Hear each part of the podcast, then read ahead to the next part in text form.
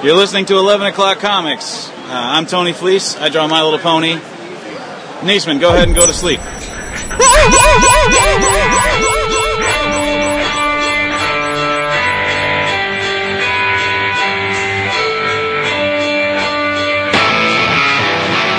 It's pretty awesome. So, Wood, I want to start seeing some badass photos posted from you. Look for the wife, dude. I'm not using the camera. Well, I still... have to share. You have to say, you know what? You took a great one of my son getting his first wrestling win of the year. Oh, nice. I share that. What's that? He's wrestling. Did I tell you that? This is his second season wrestling. Jackson is wrestling. Yeah. That was my chance. I know it was. Yeah, that's what I thought. He loves me. He's a real small kid, so wrestling's actually that's not a big hit. He goes up against people his own size. Yeah, it's Ricky, I was actually originally at the Eagles game, so I missed it. Oh, sorry to give you both accounts for that. You know, yeah, thanks. I mean, it was great, though. I mean, it was actually kind of, when we first started going to the Eagles games right after college, we had a crew of peeps, many of which went to high school with some of my, like three of my best friends from college. I went to the same high school.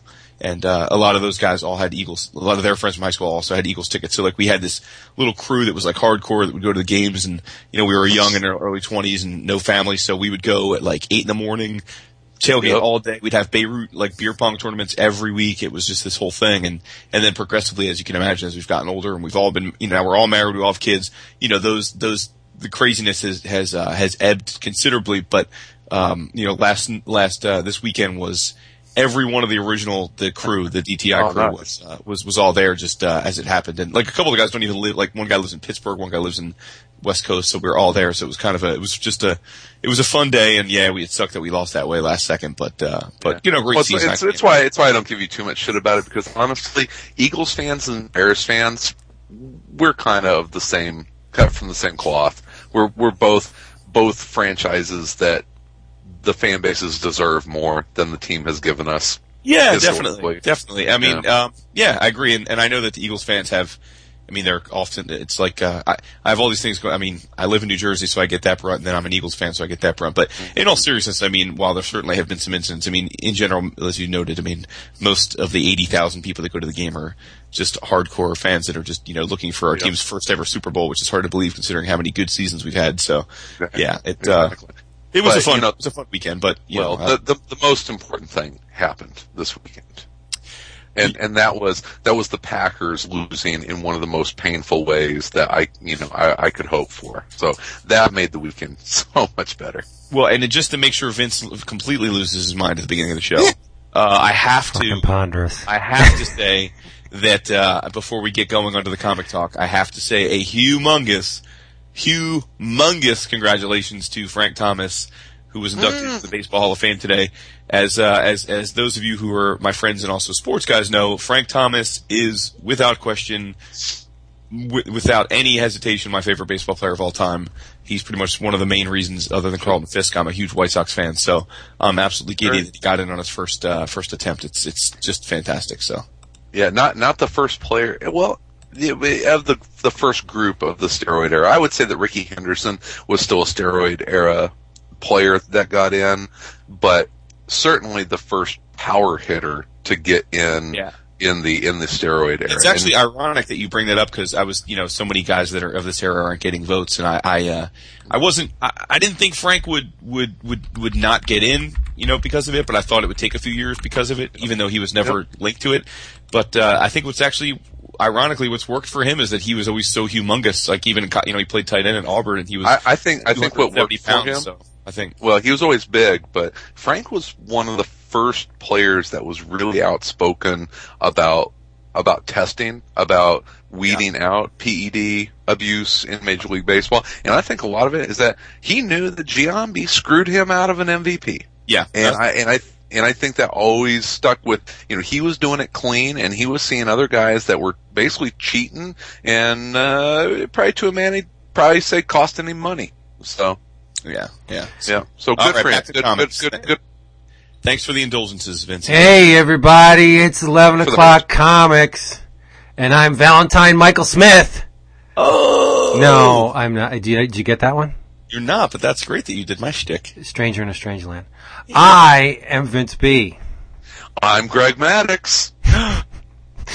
This is so strange. Hall of Famer, Greg Maddux. No, of course not. No, I'm Christopher Niesman. Oh boy. Oh boy. Where the hell did Tom Glavine? Where the hell did he go? What is going on? He's getting his baseball reference guide so he can keep up with the conversation. I see him here. Nah, yeah, I don't know. And I'm David Price. Woohoo! Seriously, David is here theoretically, and of course I am Peter Sellers, back from the dead. Ah, you're not. I like Peter Sellers though. I wish you were him just for a little while so I could say, "Hey, what's up, Pete?" But you're not. You're Jason Wood, everybody. Yeah. One of my favorite comedic actors of all time, for the record. Of course. This week, when I first met my wife, one of the things I to this day make fun of her is just how she hasn't ever seen like any classic film, like ever, like any of them. So for a while, when we were first dating, doing that whole like, we're gonna. Schmoopy, we're going to improve each other so much. I was like, I'm going to get you to watch all these classic films. And that lasted like not even a year, And she was like, I'm out.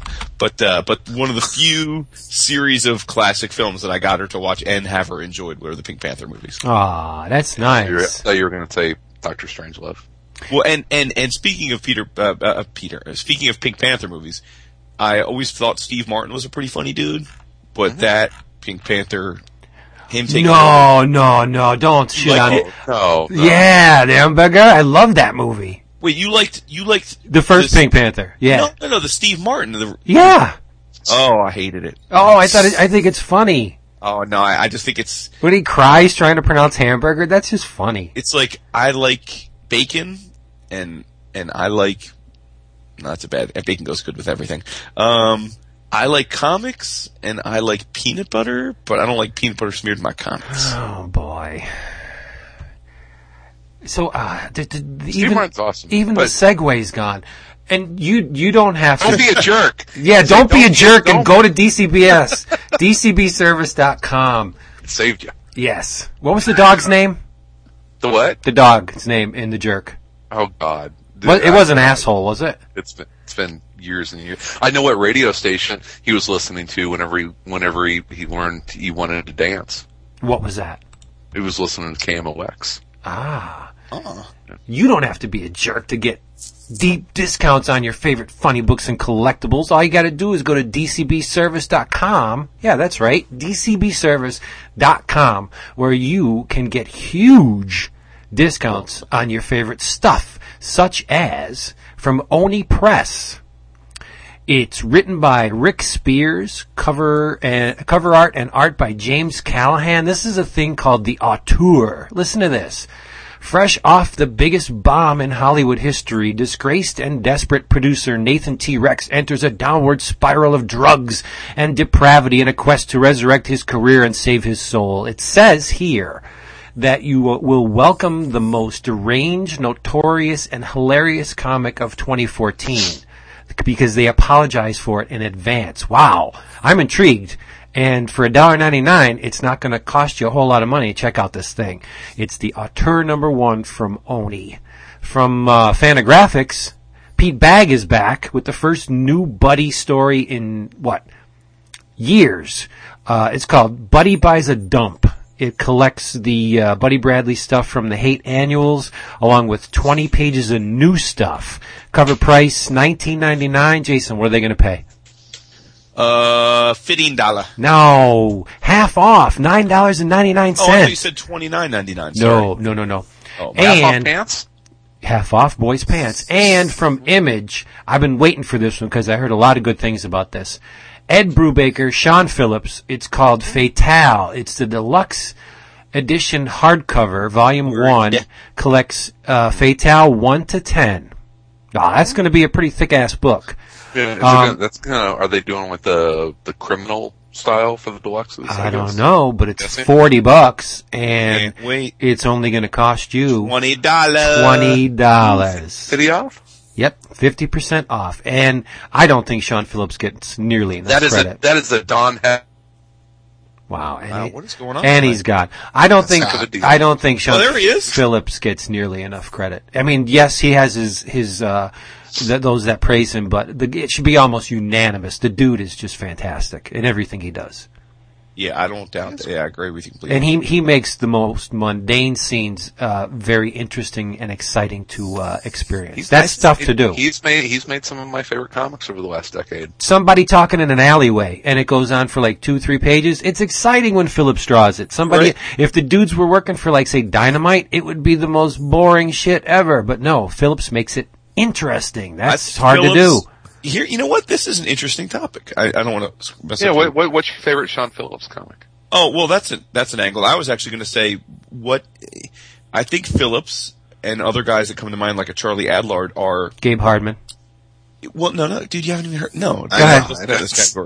No, Phillips and Adlard, and my question is, these are guys that I think are at this point in their careers, to your point, Vince, criminally underappreciated, mainly, ironically, because they are now so specifically known for one particular book. And so people have just kind of gotten numb to their greatness. They're like, oh, yeah, that's them doing their thing, and it's great, but it's not new. And so every year the year-end awards roll along and everything, and their names just don't pop up because people are just used to it. So my question was going to be, Sean Phillips, Charlie Adlard, who else do you think fits that category that's just actually been on something so consistently that we almost don't give them their due? Right. But that's a lot of the reason for that is that's just our culture. You know what I mean? If you're not wearing a meat dress and parade, you know what I mean, in front of people don't besmirch the gaga. But it's if you're good at what you do, I would. If you're good at what you do and you're consistent and you do the same thing every time, but it's consistently awesome, people forget about you just because you're not shoving it down their face. And I don't know who else. Raphael Albuquerque, Sergio Aragonés. He's been doing the same thing for years and years and years, forever. And you know what I mean.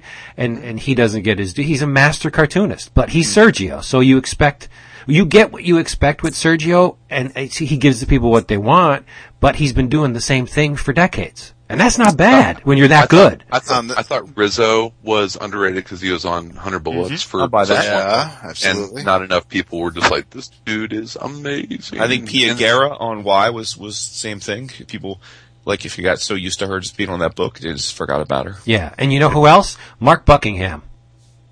I'll go there. You know what? Yeah. That might be the best one. Because I still will read. I feel like nobody reads Fables anymore. I still do, and I still will read Fables. And no matter what I may think of an individual story arc, I'm always aghast at how talented and unique his style is. It's that's great because I can't even think of one time I've seen Buckingham's name come up in the last 2 years when it comes to like best of or awards. Yeah, you're right. That's a really good one. You know, now we're getting into the conversation of people who have done long runs on comics. It's not that he's underrated. Not that he's underrated, but I think certainly made a calculated risk to stay on a title for a long time. Yep, and probably cost him some immediate gratification if he had gone and worked on like New Avengers or something like that, but created a body of work and I think it ultimately made the right decision. But Scotty could be, you know, if he had done, you know, like New Avengers or X-Men or whatever, I think his star would be much higher than it is now. Oh my god! But would burn out. I think Scotty's raping the industry. Yeah, he's bending it over and getting it from behind. The baby covers, Comic Book Day. I know why you're saying what you're saying, but I actually wouldn't have included Scotty in this discussion simply for the reason that I don't think he's been underappreciated in the sense that he's won 2 Eisners, been nominated for a 3rd, and like Vince said, even though Oz maybe has a specific audience outside of like the quote unquote mainstream market. I mean, he has put out, hey Scotty, you listen, how many covers have you done? Like it's gotta be at least 200 covers at this point, right? I mean, if not more. He's been able to say not in the spotlight, but he hasn't completely walked out of the limelight. Right. I got another one. Go ahead. I think it's a perfect one too. Mike Norton.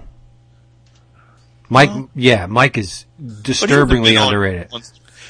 Well, no, my question wasn't underrated per se. It was more guys that are maybe even once just hailed for something, but because they've been on it for so long. Right. Well, like Sean Phillips has just done Brubaker comics, crime comics, for what, a decade now. That's so why I'm glad Fatale's horror, right? It says it's a mix of Lovecraftian ish. It's kind of like horror noir, I think. It's odd. Good. Well, I mean, but that's a cultist, because I know you keep praising Seeley and Norton on Revival, but I was getting my Regina pile in order, and I have, what is it, the first 3 or 4 issues so far of The Occultist, which is also Seeley Norton. Yeah, and I haven't read it because it's not collected yet, I don't think. Yeah, I was buying the issues to support my boys, but look at you. Yep. Yeah, it's tough to read anything that doesn't have a spine these days. Yeah. Yeah, you're right. I've actually made a concerted effort the last 10 days to read single issues because of that exact reason. It's so much easier for me to grab trades or grab the digital copy and read it. That I've been letting the single issues that I buy pile up, and I wanted to catch up on a few series before I get my final thoughts together for our 11 o'clockers votes. And So 35 to 75% off at Discount Comic Book Service, DCBService.com, where you can, if you're a first-time customer, you can enter the code into the slot, and David will tell you the code, and get an extra 8% off. You're already massively discounted. Or, David, what's that beautiful code? EOC8. Oh, look at that. EOC8. 3 letters and a number get you an extra 8% off. They do not mind late orders. You can come in under the wire or way past the wire. They don't care. And they don't mind order additions either. You get your stuff all shipped to your house nice and safe and secure, and previews is going to cost you about $1. Come on, it's a no-brainer. DCBService.com. Yes. Longest commercial ever. That was a good one, though. We should do that all the time. So what are your favorite Sean Phillips comics? Ooh. What's your favorite Sean Phillips comic? Oh, I mean, Sleeper. Yeah. Yeah, I mean, that's where I fell in love with him. Yeah, me too. Well, you can't ever have, it's like your first, but for me, I think, I still think it's Criminal as the Innocents, because that's my favorite arc of Criminal. Yeah. But I think Sleeper's ridiculously good. I mean, I don't know that I've ever seen a bad Sean Phillips. No, that's the thing. I think, Incognito is really good. It is. It is. It really is good. It absolutely is. And David, what's yours? Criminal.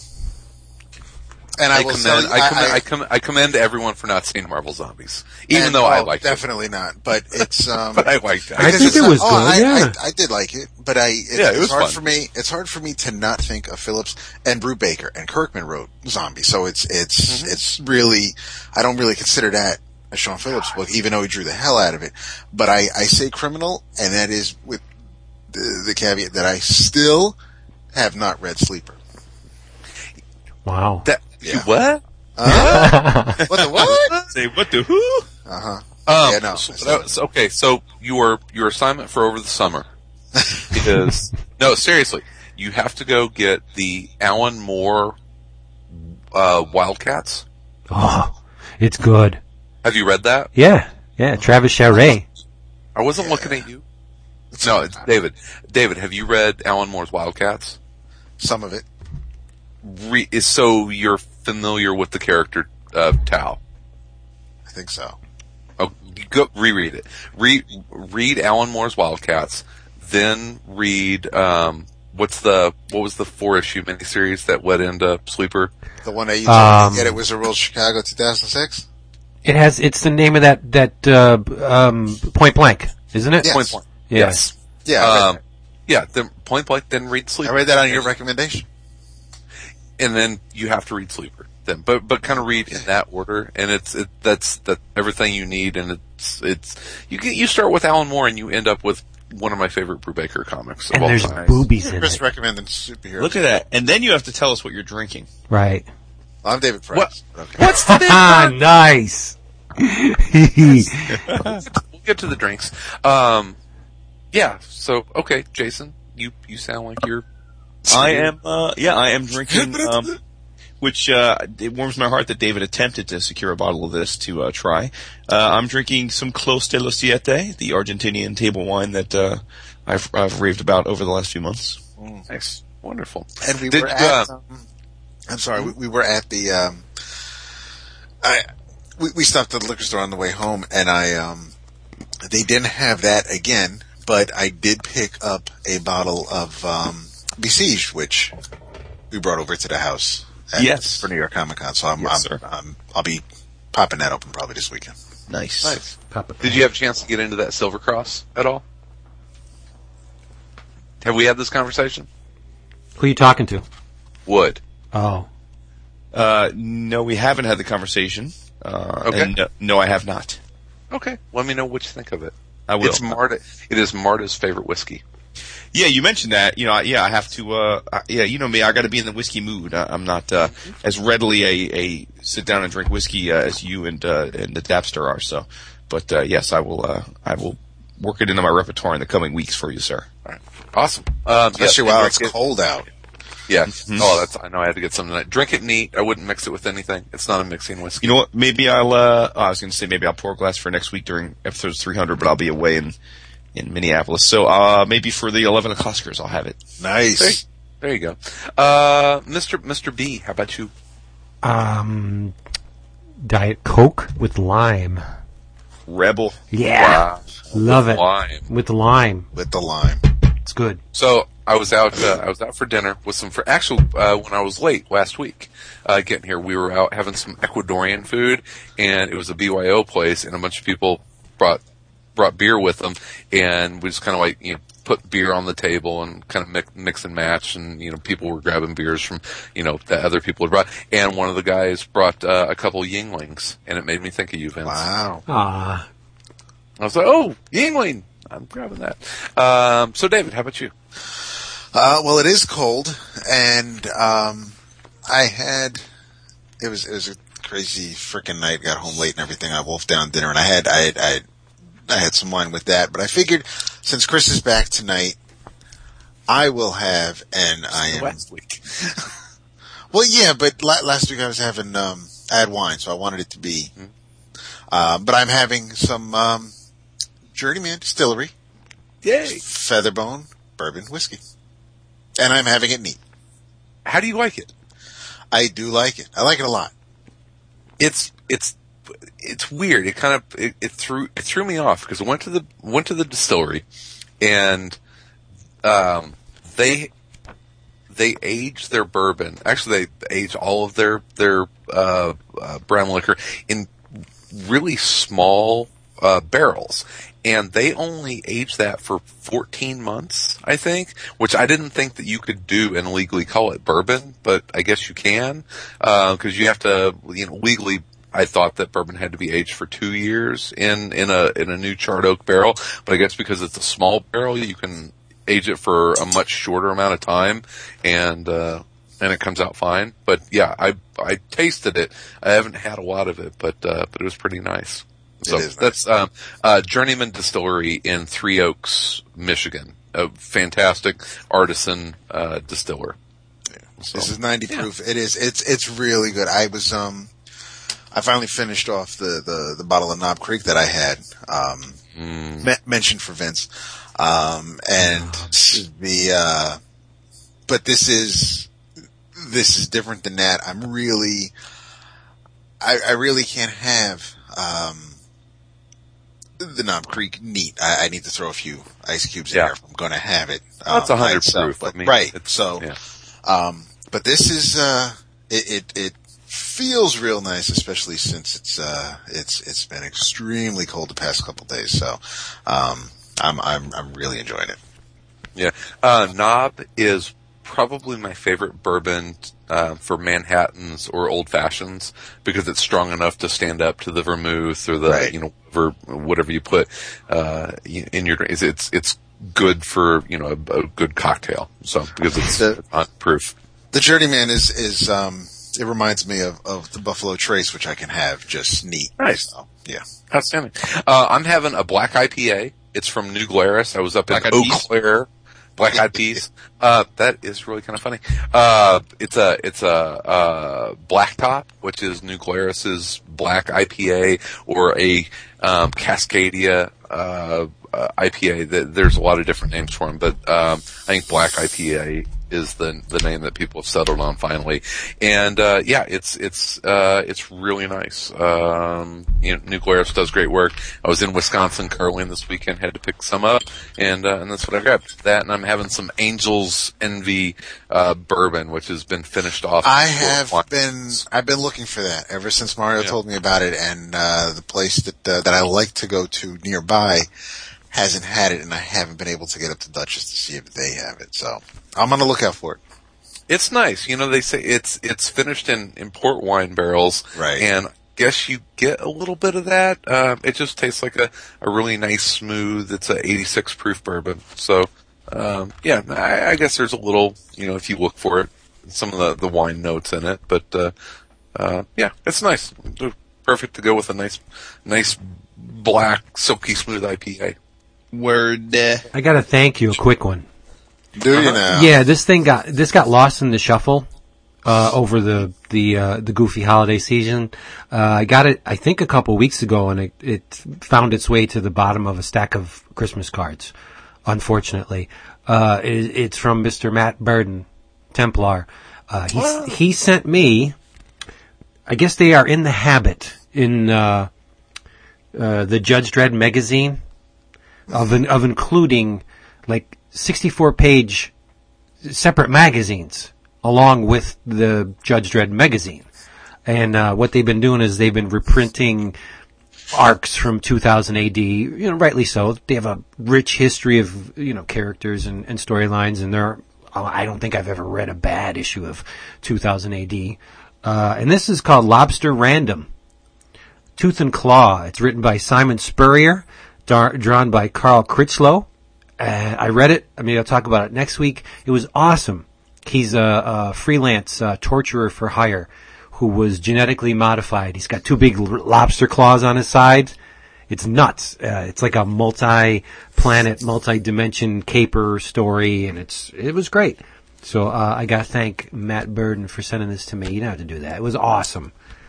And I love it. He's a good guy. Real quick. He is. He's, you know, one of my favorite people I've met through this crazy podcasting thing. He's one of those dudes who gives credit where it is due. Not a day goes by where he's not posting something on Facebook that he's either reading or watching where he actually thanks the person who turned him onto it. So I really do appreciate that. And I also have to thank Mr. Faust, who he knows what he did. And all I will say is thank you, Dave, for making me remember some issues of Comic Scene that I purchased way back in the day. Stepping out on me, that bastard. He is, man. Well, you know, it happens. You know, I signed a contract. You get used. You know, well, that's what happens when you sign a contract with the guy named Faust, right? It's true. There you go. Bitch. Since we're thanking people, I would like to, as of 5 minutes ago, officially thank Vincent McMahon for making the WWE Network a reality. There we go. Oh, boy. Do you have to subscribe to that? Yeah. Ah, that sucks. I want it free. No, oh, I forgot to thank you for my MODOK mug. Yeah, I love it, don't you? Yes. My wife saw it. She goes, "You're really gonna, yeah." She says, "You're really gonna drink out of that." I said, "Damn right, it's MODOK." Why wouldn't you? And then I on Saturday, I told her what MODOK stands for, and she just shook her head and walked away from me. Oh, she did. Yeah. Wow, whatever. We had this, like, the same exact reaction. I know. And I don't think I properly thanked you last week in the confusion with the trouble. You had to open it up on the troubles. Yeah. Was it good? I have only read half of it. It's awesome. Yeah, but I didn't really say, "Oh, thank you for doing that, Chris," because I was befuddled. But so thank you. It was awesome. I knew that, like, whiskey would be lost on you. Yeah, that thing's right up my ass. It is. Yeah, it is. Like, yeah. So whenever I grabbed the whiskey for the guys, which was months ago, I was like, "What am I going to get Vince?" I'm like, "I got to get him something weird." And I saw that, and I was like, "Oh, Vince will like that." What do I get? That pain in the ass bastard. That's exactly. That's what happens. What do you get? And that has everything and doesn't like whiskey. Give me a Quimby's gift certificate, so I have to fly out there and use it. Well, yeah. Okay, I love Quimby's. Quimby's. Jesus, Quimby's. I love the Quimby. They actually sell trouble at Quimby's. It's a great place. But, like, earlier this year, fucking Gilbert Hernandez was there. I know. No one fucking told me. And I'm very upset. I would be there like every other day if I lived in Chicago. That would be like, I would go home on my way home from work. I would stop at Quimby's like every day. I don't care if it was near my house or not. Yes and no. I think that you would actually probably end up gravitating towards Chicago comics because they have a lot of the weirdness that you have at Quimby's. A lot of the mini comics and oddities. Really? And a real big variety of stuff. But then they also, you can buy, Captain America and that kind of stuff. Now, which you're actually where is Rotofugi close to which one? Both and neither. I would say one of those probably things. It's probably like pretty equidistant. All right. I've never gone to that store. I keep saving it for whenever you're in town. Yeah, I wouldn't if I were you. I wouldn't go in. You wouldn't? Why would you? Would? Well, I would go in because I love it. But a person that's uninitiated into that world, you're gonna go in there and you're gonna see something you want, and then let me stop there again, and then you know what I mean. It becomes a habit. Ask Jason. Those tchotchkes, yeah. Especially like the urban stuff, right. It's hard to just smoothly seg into it. You got to get and it's expensive. It's not that stuff is not cost conscious. You'll be spending a lot of money in there. But yeah, so go. Yeah. There you go. And just tell your wife that I blame me. Blame. Oh, wow. Blame Vince. Yeah. That's a change. Let's talk about some damn comics here. Let's get this thing moving. What do you want to talk about? Some of us read some similar stuff this week. Some of this is true. Yep. You want to just get this over with? Because I think Chris will like hearing about it. Yeah, I think so. But this was awesome. Well, you know what? If I tell you who wrote it, it'll spoil it initially. So I'm just going to give you the pitch. Well, be careful now. Don't be overstating who wrote it.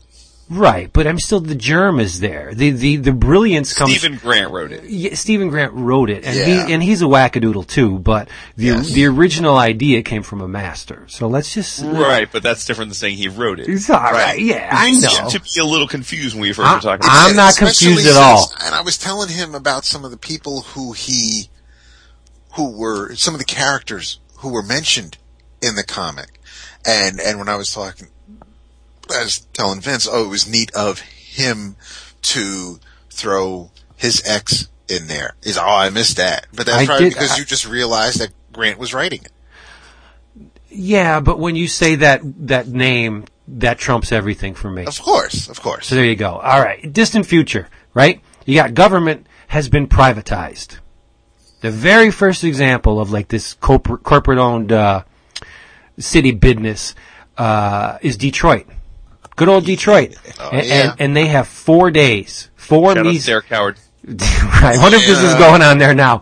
They have 4 measly days to clear out the transients, the undesirables, and the tenants from 12 square blocks of what they've come to call urban squalor, known as Cadillac Heights.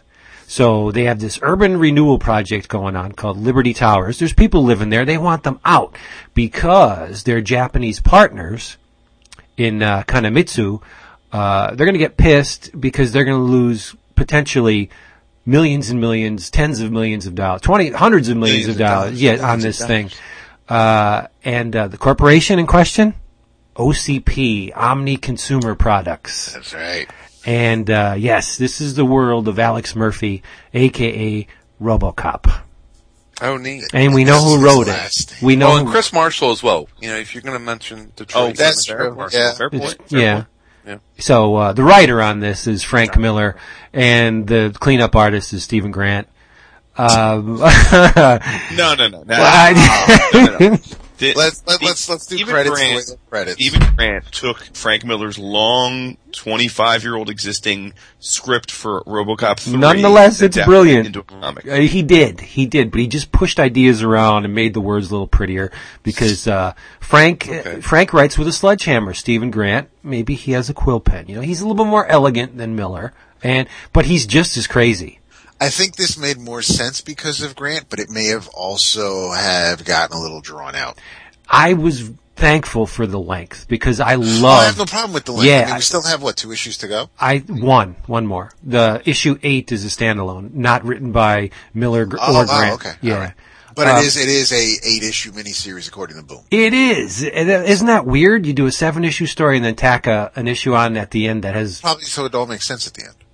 Story, so. But anyway, so story by Frank Miller. The germ, the original idea is by the master Frank Miller. That's it. Yeah. The sequential adaptation is by Stephen Grant. Art is by Korkut Adskin. Is that how you spell it? Or say it? Who the hell knows? Adskin. That's it's got an umlaut in it, so this guy is cooler than all of us put together. Right. Except Frank. Come on. Korkut. Frank Miller must have brought this to Vince's house. Adskin.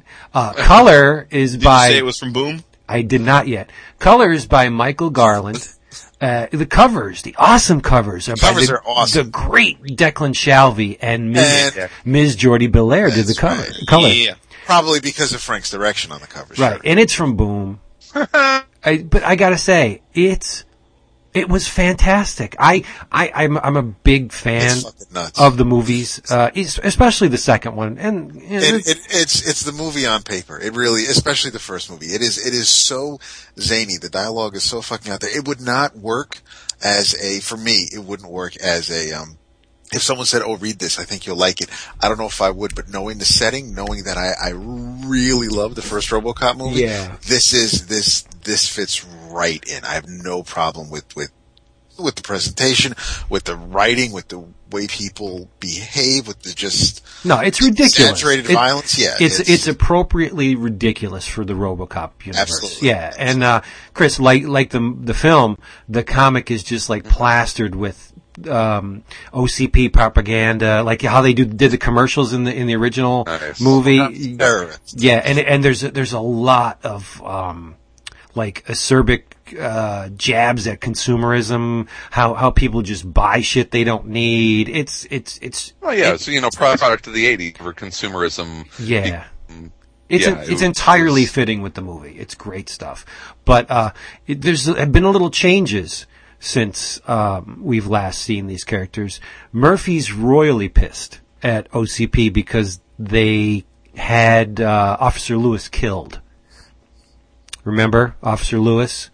She is no more. And from RoboCop 2, Dr. Juliet Fax, that nutty psychologist that tried to use Kane, replicate the RoboCop process on the megalomaniac Kane, and it didn't work so well. They spring her from prison in this one, and she does her crazy shit. There's a character in here called Marie Lacasa. She's she kind of is a RoboCop groupie.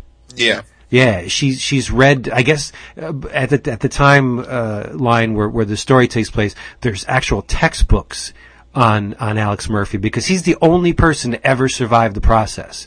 Right. And they've written, people have done theses on him, they've written textbooks, and she's consumed them all. And so she can't track him by normal means. Like she can't, ping his unique frequency and try and find him. So what she does is she's thinking, all right, this guy needs juice. And he's in an area of the city that's, kind of run down, slated for demolition. Where is he going to get that kind of power? So she narrows it down to the biggest power sources in the area, and she stumbles upon his hideout, right? And falls in love with him. Yeah. But which is good for him because along the 6 issues to date, Murphy gets the shit blown out of him. I mean, he's almost dead. He's leaking fluids all over the place, and she patches him up. She rewrites a little bit of his code. And I thought it was really... Yeah, I think he goes, from 64% optimum capacity to like high 80s, right, when she's done with him? Yeah.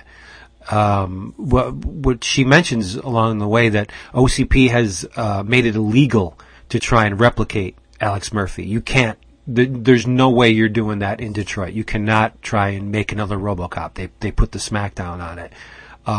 The ED-209s are running around. They're still a joke. Yeah. I thought there's, I think it's in the first or second issue. I thought this was going to completely turn David off and he wouldn't finish it. One of the ED-209s is standing there and this dog comes up to him and pisses on his leg. Yeah. And the thing goes, "You are in violation," and blows the dog away. It just destroys the dog. Right? But Miller balances the scales because along the way, an ED-209 is captured and reprogrammed by Lacasse, and he's like a surrogate dog for RoboCop. He says loyal as a puppy, like, and he follows them around everywhere, like helping them out. So, you know, it's kind of, that's brilliant on Miller's part. The reason why that didn't turn me off is, aside from the setting and the ridiculousness of this universe, the point of view is that the robot, you know the robot is blowing away the dog, but you don't see anything. No, you don't. And the last panel on the page, as the douchebag is walking into the OCP building, is this little like motorized mouse or something zooming by. So you don't even, there's not even anything left of the dog to even resemble residue. Right, so right, it's right. It's not like. It's not like there was anything like a dog's head was rolling down the street. So yeah, and like Verhoeven's movie, the comic is Grand Guignol. It's just so over the top, right? Ridiculous. Absolutely. I mean, if this was an issue of, like, say, you know, Uncanny X-Men or Batman, you'd be like, what the fuck? This could never happen. But it's right. It's RoboCop. So it's perfectly fitting that characters would fly off the handle for, like, stupidity, and just every character type is hyper exaggerated. You got the fat black woman who's feisty, you know what I mean? Is she trying to save the project? And it's just, it's parts of it you're reading as you're like, this is so stupid, but it's so much fun. But what helps is the art is fucking spectacular. Oh, the art's really great. Christopher, here, think this. Who is it? The guy's name is Otzkin or something, but it's like Harvey Kurtzman plus Jerry Grandinetti plus Klaus Janson, if you can imagine that. It's very stylized, very cartoony, very immediate. The lines are thick and strong, and he does. There's what I really liked is there's no solid blacks in it. If he does like deep shadows, it's like chalky, like charcoal. You can see specks of white in the black. It's beautiful. That was the thing that really drew me to it, because I love RoboCop. But if the art, if it was a Dynamite book, I'd be like, nah, son. But the art on this is fantastic. Well, and I think this art's going to be very, very polarizing for people. I agree. Yeah, I think it is very much. It harkens back to the '80s, frankly, which is ironic because given it's you know what, Dave? I mean, it would have fit right in the, you know, the world of. You know, of Mage, you know, or I think it's got that same kind of... J.K. Snyder. Yes. Yeah, it's got that same kind of free-flowing... You know what I liken it to? It would not be out of place in late 80s, early 90s Cracked magazine. Yes, yeah, exactly. Yep. And I think that is atypical of what people are going to see in a comic today. And again, I'm with you guys. I thought it was great. But I thought it was great in the sense that it was... raw and unapologetic in places, and and I think that so I guess what I'm saying is I could picture some other people maybe that have tried it or will try it upon hearing it, you know, getting back to us and be like, yo, I can't feel that art. And I could understand that perspective on it, because it's not I wouldn't say it's necessarily beautiful art in the sense that it's more of sort of at least if you're not familiar with that aesthetic. So it's going to be challenging for some, but I give it a big thumbs up. I think it works perfectly for the pace and the style of the book, you know. Yeah. And once RoboCop starts disrupting the OCP's plans to demolish this block radius, the Japanese get pissed off and they send a ninja assassin over. Did you guys get the nod on the ninja assassin's name?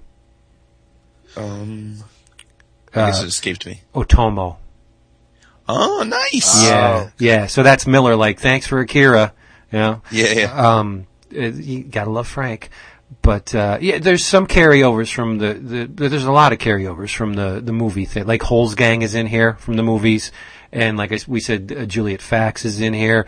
I had to laugh the one scene where RoboCop rushes the ED-209 and runs between his legs, and the bot is so stupid that it targets his own legs trying to shoot RoboCop, who is running beneath him, and he blows his own legs off. Like, that is a stupid machine, you know? Yes. And then he incapacitates the ED-209, rips the arm laser off, and uses it against OCP, like as a shoulder-mounted laser thing. It's awesome. That scene alone is like, I'm glad it came early in the run, because that sealed it for me. I was like, I got to read this whole thing.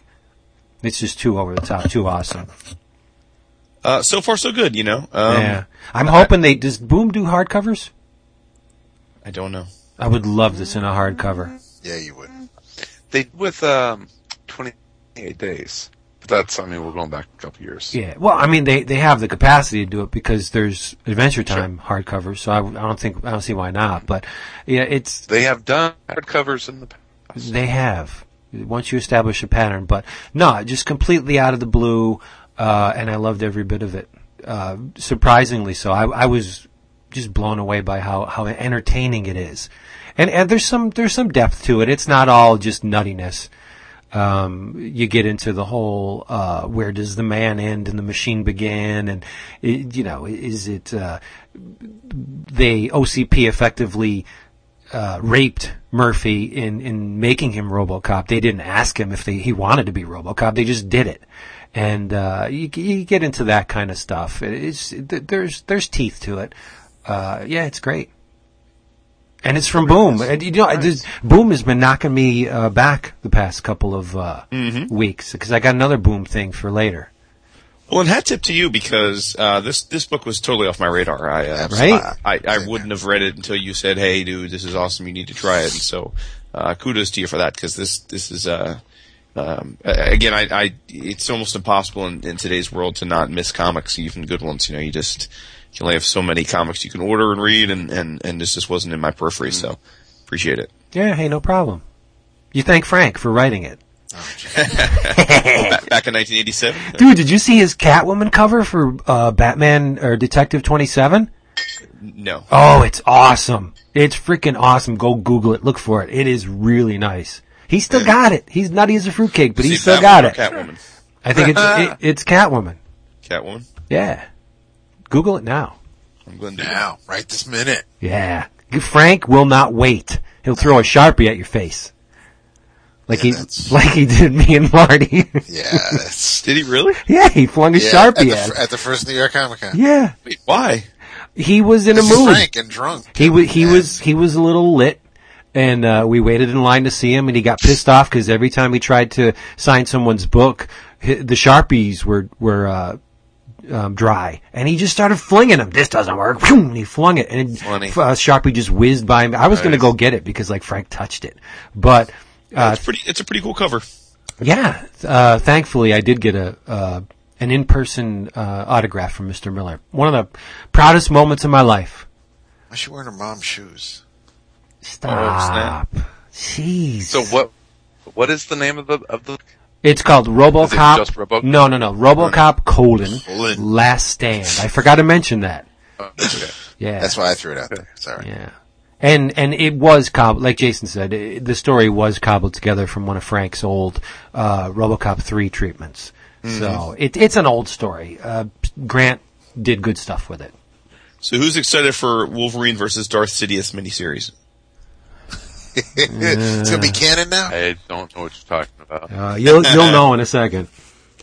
Yeah. I mean, I know it was inevitable, but it's weird. I don't know why this should bother me, because I mean, obviously, I'm a huge Marvel fan, and I can't profess to be a persistent reader of the Dark Horse Star Wars stuff over the years. It's definitely been more hit or miss for me. But it just seems kind of, I guess I feel bad for Dark Horse. I don't know if I should, but I just feel bad for them. Through no fault of their own, they've basically been rewarded with, it's like the gold watch. They've been rewarded with 25 years of exemplary publishing on the license by a thank you and pat on the back. And it's ironic, though, because this year as far as Star Wars goes, has been one of their all-time best years. I mean, they are getting accolades for everything. What Gabriel and Karina done with Legacy is fantastic. Yeah, yeah. Absolutely. And so at least they're going out on a high, right? Yeah. And He Who Shall Not Be Named has done a nice job on the main book. True, true. Your cousin. Wait, not anymore. Oh, boy. You don't break... He's not getting a card next year, huh? I found out he was adopted, so we're not really blood relatives. There we go. Wow. That's harsh, dude. I never thought that. But yeah, no, I don't know. I guess it's one. Has Dark Horse lost the franchise because of the whole Disney thing? Yeah, Marvel's. Yeah, it's official. 2015, this is the last year of. I mean, and Dark Horse is claiming, you know, they're still going to have plenty of things going on the next year, and you don't want to just shrug them off because it's going away. Just like Boom, it's going to keep doing Disney comics, the Muppets, and the Pixar. There's a history of Dark Horse was printing the Star Wars omnibuses, which were the old Marvel books. Right, so right. You know, they're kind of going back where they started. That's okay. Yeah, I would think it, in my opinion, it'll be a very good thing if the Star Wars got weird again, like it was in the Marvel years. I mean, with the Green Bunny? Yeah, for a lot of years, Star Wars was just crazy weird. Why did you guarantee that's not going to happen? I know. The thing is, I don't think Marvel will be able to do what they did back in the day because they didn't. They can't even. No, but they didn't. With Shield, they weren't able to. They weren't able to. They weren't privy to what Lucas had planned. Have Han for those many issues or years because it's not like Lucas was going to say, listen, you know, in return, this is, you know, they had to go by what LucasArts was willing to allow them to get away with. Yeah, and which is why we had the Green Bunny. Be real though, and a shitload of Lando stories. It wasn't quote LucasArts back then. I mean, yeah, they were. What is wrong with Lando stories? No, he was high on the success of the first movie, but you had that gray area between the first movie and the second movie where he just probably said, "Look, we're working on stuff. Don't kill any of the main characters. Go do what you want." Because he didn't have the lockdown on the franchise that he has now. Well, he did have. I'll talk between the second and third movie. Right. Or, I'm sorry, episode 5 and 6. Right. Oh no. What? No, I'm talking about the early days, right? When Shaken was doing Star Wars, licensed comics were an afterthought back then because they were just like, all right, we got this Star Wars thing, let's do something with it. It was nowhere near where it is now. Star Wars is a cultural phenomenon. Back then, it was just starting, so they probably didn't care, so they just did giant green bunny stories, you know. Yeah, that's what I'm saying. I mean, this is going to be curated. In fact, they've already tacitly announced that there's no guarantee that what we've seen in the extended universe of Dark Horse is even going to be in continuity for. That's sad. Ultimately. But you know what? That doesn't matter. Like, think about what most of Star Wars stuff. It's still A. It still exists. B. It doesn't go away. You know, and C. Most of it is fits into a place within the Star Wars broader universe that whether or not Disney wants to officially acknowledge it doesn't matter because you could still make it fit. I mean, it's not like you've got stuff that takes place thousands of years before the movies. You've got stuff that takes place, 100 years after the movies. So it's only some subset of stories maybe the Dark Empire stuff and all that probably won't necessarily jibe with how the movies go, but that's fine. I mean, that's not a big deal. The vast majority of everything bearing that Star Wars logo is expanded universe. I mean, the only things that really matter are the 6 movies and the Clone Wars show. Yeah. Everything else is up. They could disavow anything if they wanted to. So I don't know. I wish them well, but I wouldn't feel too bad for Richardson because that dude's a cockroach. He if there's anybody that's going to bounce back from this, it's Richardson. No, he is. The Dark Horse. Just when you think they're out, something else comes up. They'll get something. Yeah. Yeah. He's a smart man. Dark Horse this week. What'd you read? Well, John Wimmer sent me something that read in single issues, and I'm going to again and read the three hardcover volumes, and it is Mignola verse that side of Hell and Lobster Johnson and BPRD, and that's what? You're busting up something fierce. Oh. Baltimore, the Plague Ships. Oh, nice. Ah, yes. Love it. It is fantastic. And I have started reading the novel probably 8 or 9 times, and for whatever reason, because I'm never able to stick with a novel, I've never finished it, but I love so I will sit down and read the novel this year. That thing's profusely illustrated, isn't it? It's beautiful. Yeah. It's fucking gorgeous. I don't have that yet. You don't have Baltimore? No, not the novel. I have the comic. I don't have the novel. The oversized thing that he did. It's... where's the... the novel's set by the bed. So I'm not going to go wake up Marta. She would be upset. But no, yeah. The illustrations in the novel are very nice. But yeah, Baltimore, for people that don't know, it's a story that takes place timeline World War One in Europe, and it's kind of a war with the vampires, with a soldier who has lost his leg, now has a wood leg and harpoons and guns, and he's basically Buffy the Slayer. If Buffy was World War One dude hunting vampires, but yeah, it's great. And through the Mignola spyglass, so you get like what Chris is phasing in between two realities right now. Really, a little bit. What it happens? You're fading in. You're a little choppy. Yeah, but Chris, if you like that, you should. It's because of the pole vortex. Could be. It's because of the pole vor. In this previews, there's trade for Sledgehammer 44. Yes, I ordered it. Yeah, which you that's out of the left field even for the Mignolaverse, because the stuff that bubbles to the top, like Abe Sapien and stuff. I hadn't heard of Sledgehammer until this recent miniseries, and I guess there was a previous one. It's like, what? How the hell did I miss that?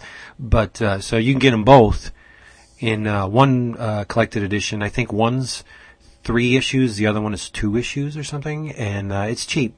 And it's Mignola, Arcudi, and some people drawing it who I can't recall who they are.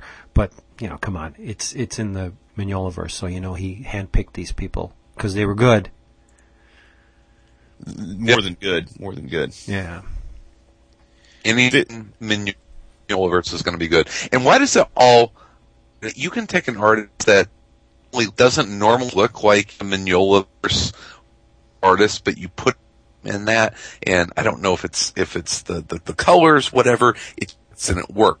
I saw Scott stuff in BPRD works, and be like, that would never work in the Mignolaverse, and it's fine.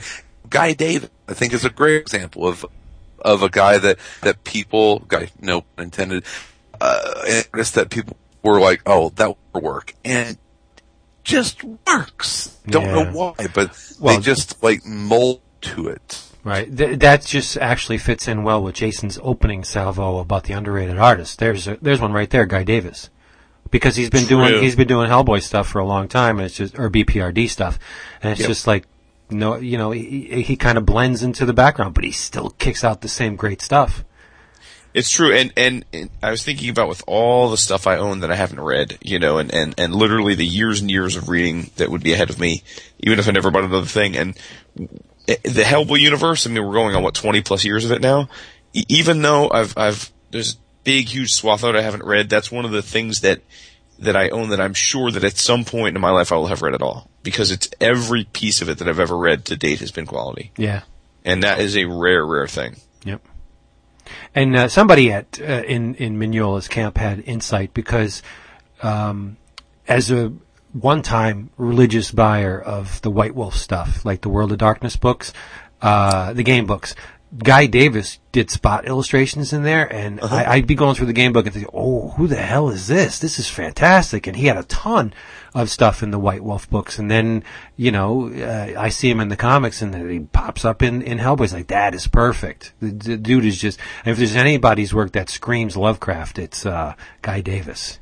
Yeah, you're right. That's a good point. Yeah. He's great. Awesome. Yeah. Look at that. I want to talk a little House of Ideas real quick. What?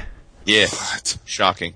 And on that front, so as we've been saying repeatedly, like broken records, oh boy, what's the matter? You just cut out. You fade out a little bit. I did. Yeah, it's contagious. Is it your stuff? No, it's not my stuff. Blame it on me. Am I still fading out? No, you're good. No, you're good now. Oh, damn, that got me all nervous now. Am I still good? Chris, anyway, where's Chris? I told him to reboot. Okay. and he did? Yeah, he did. Oh, is it that easy? Well, he needed to. He was, I mean, it wasn't going to sound good. Do I sound okay, though? You sound great. Okay. Yeah. So, what I was saying is, our 11 O'Clockers, our annual Best Of show is in 2 weeks. It'll be episode 301. That's important for a couple reasons. Number one, it's important for my procrastinate and ass partners in crime here to make sure they have their nominees done.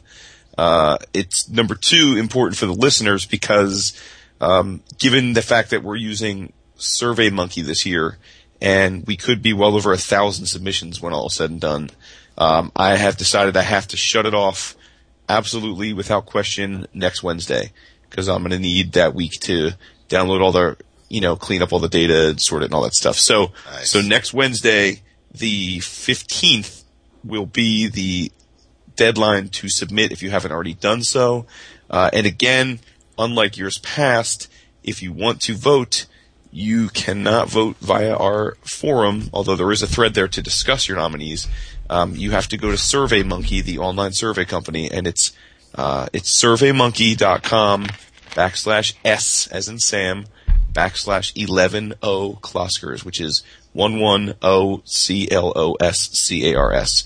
And like I said, we've had a ridiculous volume of submissions, thanks to Twitter and the social networks and people retweeting the link. So I thank everyone that's been doing that. That's weird that it's backslashes and not forward slash. Oh, I mean / Sorry. I'm sorry. / But thank you for correcting that. Yeah, the typical / that you would find in a URL. My apologies. But it's okay. So it's surveymonkey.com /S / 11 O'Clockers. Thank you. Apologies. That's okay. But I guess we're typically, we wait until like the actual year end, unlike a lot of people that seemingly need to feel compelled to put their best stuff out before the year's over. And in doing that, I've just noticed a lot of, you know, you start seeing a lot of things that either our listeners are voting for or that make their way into best of lists on other places.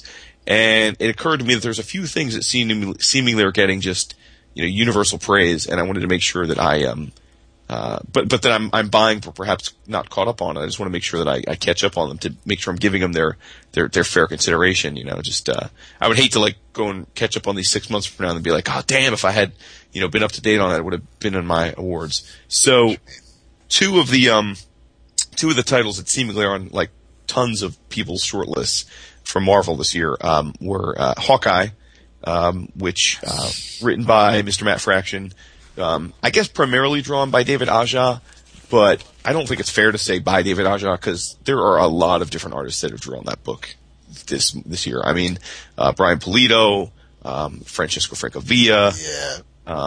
I'm probably forgetting somebody else, but it seems like Aja's on maybe 1 out of 3 issues, and it might be a little more than that, but it seems like that to me. And then the other book is Daredevil, Mark Waid and Mr. Chris Somney.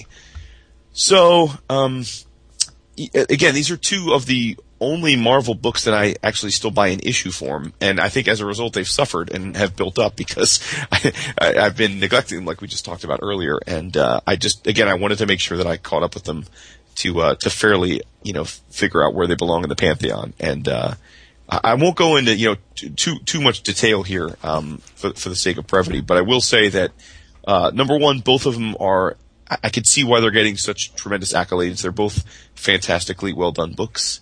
And I would say for me, although I think both are excellent, I think to me they're not in the same class. And I would have to say that Daredevil is exceptionally better than Hawkeye, I think. You would agree with that? I would. Yeah, and again, I was thinking about why I felt that way, having read I read probably close to 12 issues of each of them in the last couple days. I think the main reason that I'm preferring Daredevil to Hawkeye is the artwork, and I mean that for two reasons. One, the consistency that we've gotten from Chris doing this book every month has been a sight to behold, and I think that consistent visual voice is only can serve to help a story. And two, I almost forgot, because we know the guy personally, and we always can count on David to praise him every year. I forgot how unbelievably talented Chris is. I mean, he put it this way, until this week, he wasn't top of mind for me as potential best artist of the year, but fresh off this 13 or 14 issues of Daredevil I've just read, I don't know how he can't be on my short list. I don't know that I'm going to give him the nod because I haven't decided yet, frankly, who's going to win. But he is a consummate storyteller.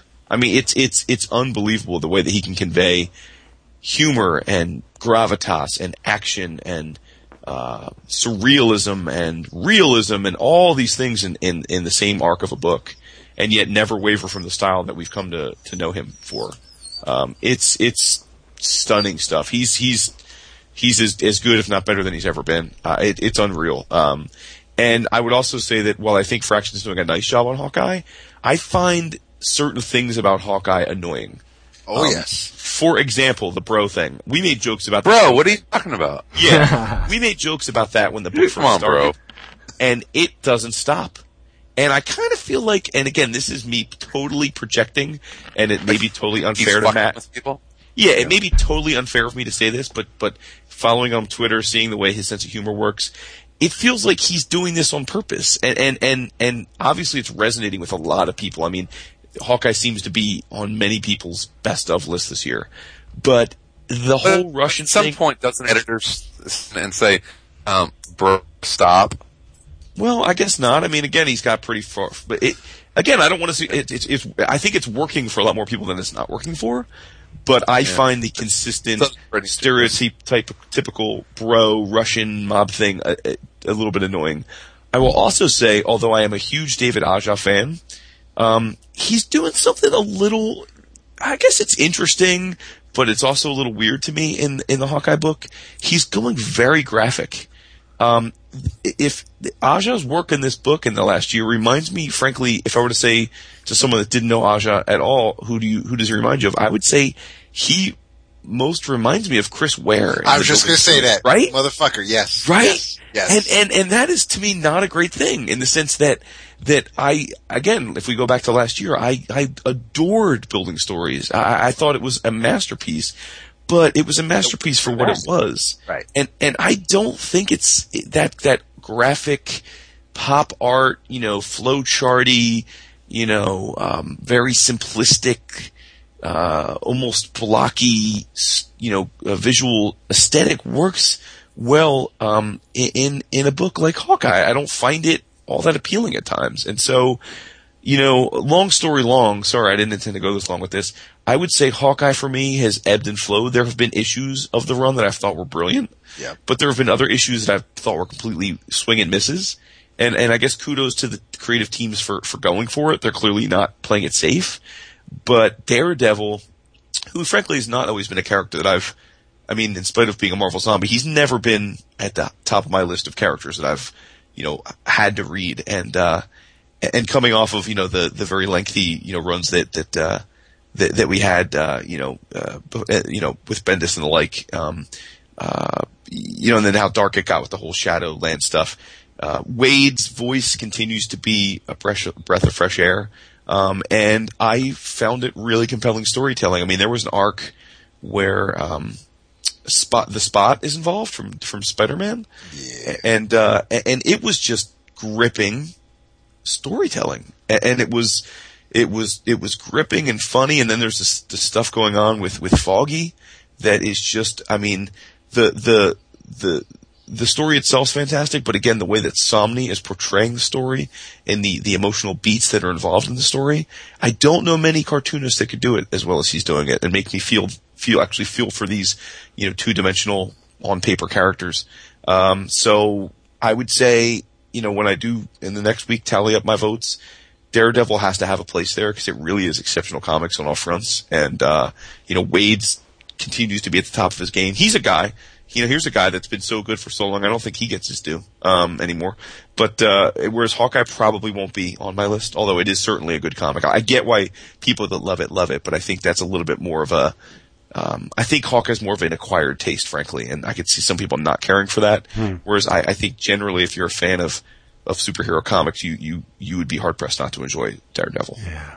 Yeah, I did a little bit of the same thing you did this week, and I'm trying to cram stuff in preparation for the 11 o'clockers, and I made one decision. I did it previously. Every year I'll give runners up before I give my winner. I'm not doing that this year. Okay. Winners are winners and losers are losers. If I no really, if I didn't find a book good enough to capture the top slot, it's not going to get mentioned. I'm only going to go with the cream because it is an awards show, right? Yeah. And so no runners up as far as I'm concerned. But no participation pins. That oh, you cut out again. Are you kidding me? No, I'm not. I wish I was. Really? You sound okay there, though. Yeah. And another thing, like I said, I'm trying to cram a ton of stuff in, and I'm glad I got this under my belt because had I not, it wouldn't have made the list, obviously. But I think it deserves to capture a couple of things on my list, and that is Superior Foes of Spider-Man. You know, that's one I haven't read at all, and I've heard good things about it. Oh my God, it's so good. Before you get into it, though, sorry, before you get into it, it sounds like, David, I haven't talked to you about this. Are you fairly up to date on Hawkeye and Daredevil? No, I'm a few months behind. Actually, I was thinking about putting Daredevil for my travels. I started reading back from, because of the Marvel Unlimited. I went back and it was the issue, where Milla returns. So I'm reading from that point forward. So okay. I think the most recent issue I have in the Marvel Unlimited is like issue 28 or so. Oh, well that's, I'm still a few issues behind myself. Okay. I got through, like I said. I will have it finished before the 11 o'clockers because I'm barreling through them. I mean, I know you've always been an enormous Somni fan, as have we all, but I mean, I do feel like in years past, I've always thought he's a fantastic artist, and I've never necessarily seriously considered giving him my vote. You know, he's always been, you know, in the running, so to speak, but never. But maybe because the absence makes the heart grow fonder, I haven't really read Somni for much of this past year, and then right. Having shotgunning it. I mean, but the dude is just, I mean, his storytelling is just impeccable. It really is. It's incredible. The guy doesn't need my accolades. He's a fairly confident and accomplished dude. But Jesus, the guy is ridiculously good. From panel to panel, he moves the story along. He doesn't, you know, there's no cross hatching. There's not a lot of noodling around inside a panel, and he can make panels as small as he wants to fit as many on a page. It doesn't feel like it's claustrophobic or there's an air about it. There's room to breathe, and he works extremely well with Wade. And even when he did the earlier arc where Daredevil was in Latveria, and I mean even though it's a Daredevil comic and Mark Waid is writing it, but Mark Waid's not writing it in the feel that Miller or Bendis or Brubaker were writing it, And with Somni's art, it could look a little lighthearted or maybe cartoony, but the stories are so not that, and it just it really does punch you in the gut because I want you remember, you know, Thor: The Mighty Avenger or the damn it, what was that? It was a short-lived series that he did over at DC. Oh, Almighty? Or The Mighty? The Mighty, yeah. But you think about even the fill-ins with Exterminators, I picture Chris Samneyard a certain way, but to see him, and he's perfect for Daredevil, but the stories Wade is telling with the character, it's a crazy mix of things, and it absolutely, yeah. It absolutely works. This will be a Daredevil run that I think will, it's like when we talked about Aaron's Thor God of Thunder run with the God Butcher and the God Bomb and how that could go on the same shelf with Simonson's work. I really have no problem putting Wade and Somney's Daredevil on there with Miller's work, with Born Again, it's still that character. It looks different, but you can tell it's Daredevil, and I think it does not get enough praise, and I want to make sure I'm up to date before we And can you guys make sure I never again fucking judge a book after like two or three issues, like because I that's right. Book after the first few issues, saying, "Oh, this swashbuckler humor guy, it's not F and this." Always wrong. And I did the same thing with Remender's Punisher with the whole Franken-cat. I was like, "What?" Like, and then I ended up loving that. Like, I just need to shut up until I actually like get a big chunk of it. I have no problem doing this. and speaking of Hawkeye, and this ties into the whole when editors attack should maybe rein the creator in, and I'm going to get at Vince with this when he talks about the next book he's going to be talking about.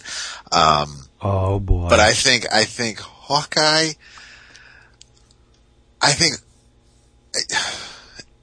don't want to say maybe it's just me, but I think when it comes to Hawkeye, and it started off great, and I enjoyed a lot of it. I think, in my eyes, it kind of suffers from going on too long. I think if Fraction and even Aja, or just Aja, although I like the Frank Avila art with the crying clown or whatever you want to call him, but I think that's my artist of the year. Well, that's because he's awesome and did Afterlife with Archie. But I think if Fraction was just going to tell a 12-issue Hawkeye story, this probably would have been stellar.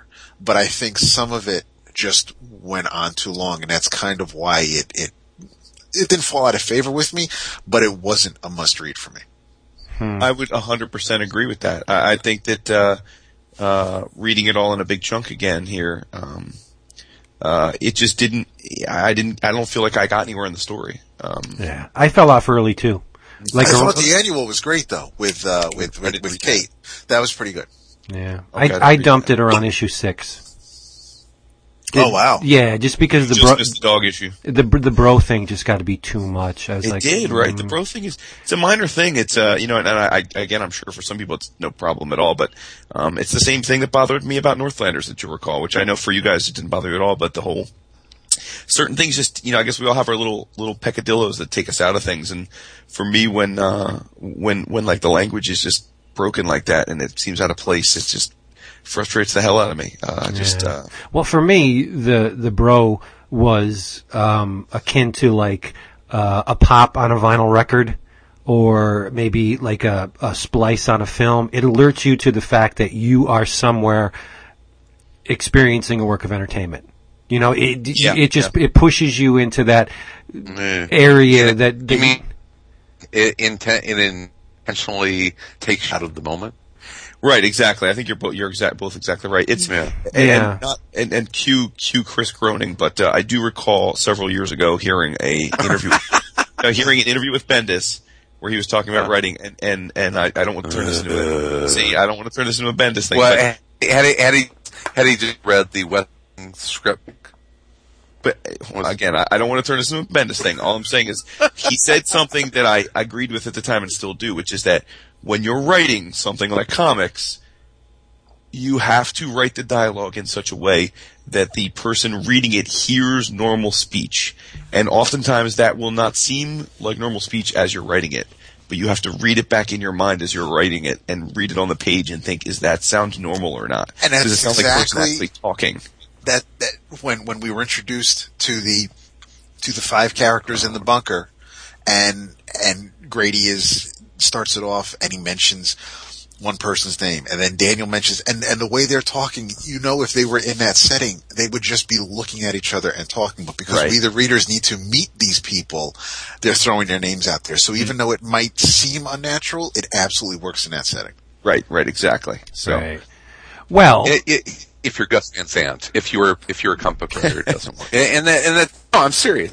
You know, you do a Van Sant movie, and the dialogue is as people speak. If you listen to people speak, we do it every day. It's uncomfortable. It doesn't work, and it's not the entertainment that we're given. It certainly as fuck doesn't work in a comic book, unless it's a Dan Klaus comic book. It's fair. Is my opinion. Well, on that. One, you know, book. What I mean? I do. Don't be what you are not. I guess is what I'm trying to say with that. And I don't particularly enjoy all superheroes, 14-year-old girls at the mall. Which is what, and Hawkeye, as entertaining as it is, and you know, it checks off probably 7 out of the 10 boxes I want in a comic book, but the characters have a tendency to like 14 girls at the mall, and I think that is the best influence on Fraction, and I'd like to see him not do that. I'd like to see him be his own writer, and I think he's a better writer than that. Mm-hmm. Well, and I know Vince is dying to talk about superior foes, and I'll let you get to that. But the one other thing too, since this turned into a bit of a more of a, the first few issues I loved. In the first few issues, I loved that this was, you know, more about Clint outside of the costume and his life, and I thought they could go interesting places. But I kind of feel like they've gone too far with that. Like, they're making Clint out to be, frankly, pardon my French, a big pussy. Like he's drawn like slight. And he's always beaten up, and he's always bruised. And yeah, I get it if you suggest to me, well, picture what a non-superpowered real human would be like in a world like Marvel. Okay, yeah, but then he wouldn't be an Avenger. Like we have to give him some. We have to assume he's like in ridiculous physical condition, right? And he's capable of almost superhuman-esque feats because he's like world-class athlete and strong. Otherwise, he couldn't be an Avenger. So it's like, I'm growing weary of seeing him dressed like a schlep and always hurting and injured and bruised and bandages on his face. It's like, yeah, I mean, like, cause I love Hawkeye as a character. I mean, I've read him in comics for 30 years plus? I mean, it's like, so, like, I don't know, like, whereas Daredevil, the book is as much, if not more, about him outside of the costume, but he's still, even when he's Matt Murdock, he's still got hypersenses. He's still physically bigger than the other characters on the page. He's still, he's still agile. I mean, he's still the dude. I mean, he tries to hide it because he doesn't want to always, you know, have people realize he's Daredevil, but when push comes to shove, he's still the guy. You know what I mean? It's a nuance, I guess, but it's one, again, that I'm sure for some people, it's the reason they're loving Hawkeye. But for me, I think it's gone a little too far. Like, it's not. It's almost gone into like Kick-Ass realm, where like this guy almost is trying to be a superhero, but really has no business being a superhero. I like it. Go ahead, Vince. No, I was when you were riffing on the perfect sounding dialogue and those great character moments.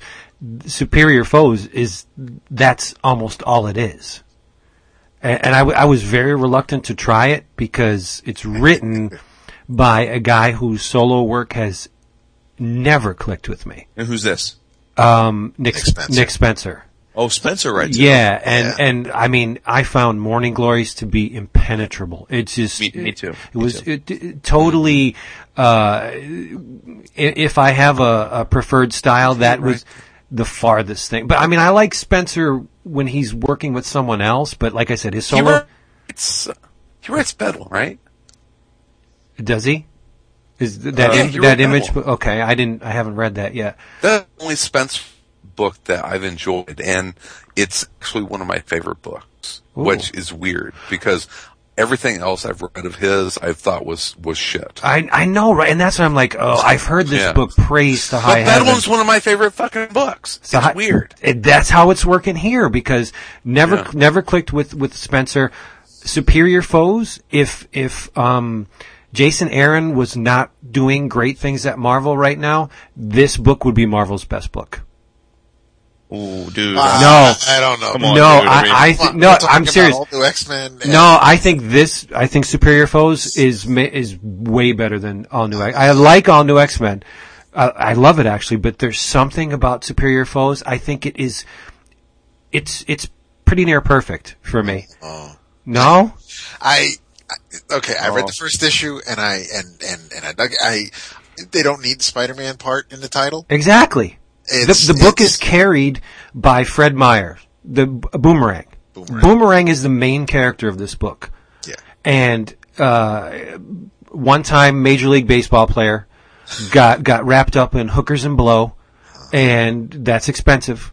So he took a bribe through a game, was found out, and was barred from baseball, and his life has spiraled out of control ever since. Downward spiral. And it's just about Boomerang trying to come up. Yeah, and the five members of the Sinister Six. You got the Shocker, who's a coward.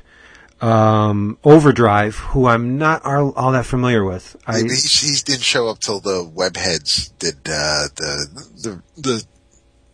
the Brand New Day Spider-Man. Oh, okay. Is that the guy that can like retransform vehicles? Yes. Yeah, he was in the early Brand New Day stuff, yeah. Speed Demon and the revamped Beetle, a female Beetle. Right, yeah, this new female Beetle, right. Yeah, it's awesome. It's amazing and it's because of the quiet moments. It's not there. I mean, there's an overarching theme, like there's a grand caper that Boomerang's trying to pull off, and he's working with the Chameleon, who's incarcerated but seems to be able to get out of jail whenever he wants. Yeah, seriously. And so like there's this plot to grab something. Silvermane's head, actually. Yes. The Magia crime boss Silvermane. It's been reported that during his last encounter he got flung into a trash compactor, and his head popped out, and the owl has it. And Boomerang wants it, because if you control Silvermane's head, you control the Magia crime family. Blah blah blah. But that's like the farthest thing from what makes this book click. That's not what keeps you coming back every month. No, the character moments are awesome. It's the dialogue is so real. I mean, normally if it was two characters talking for 2 pages, and the dialogue is dense. It's not like maybe a word balloon here or there. It's things littered with dialogue.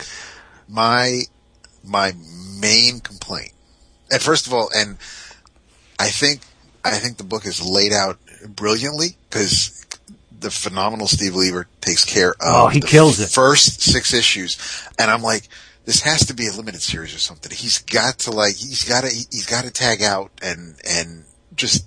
Someone else has to, and lo and behold, the 7th issue, we have, I think it's Richard Ellis.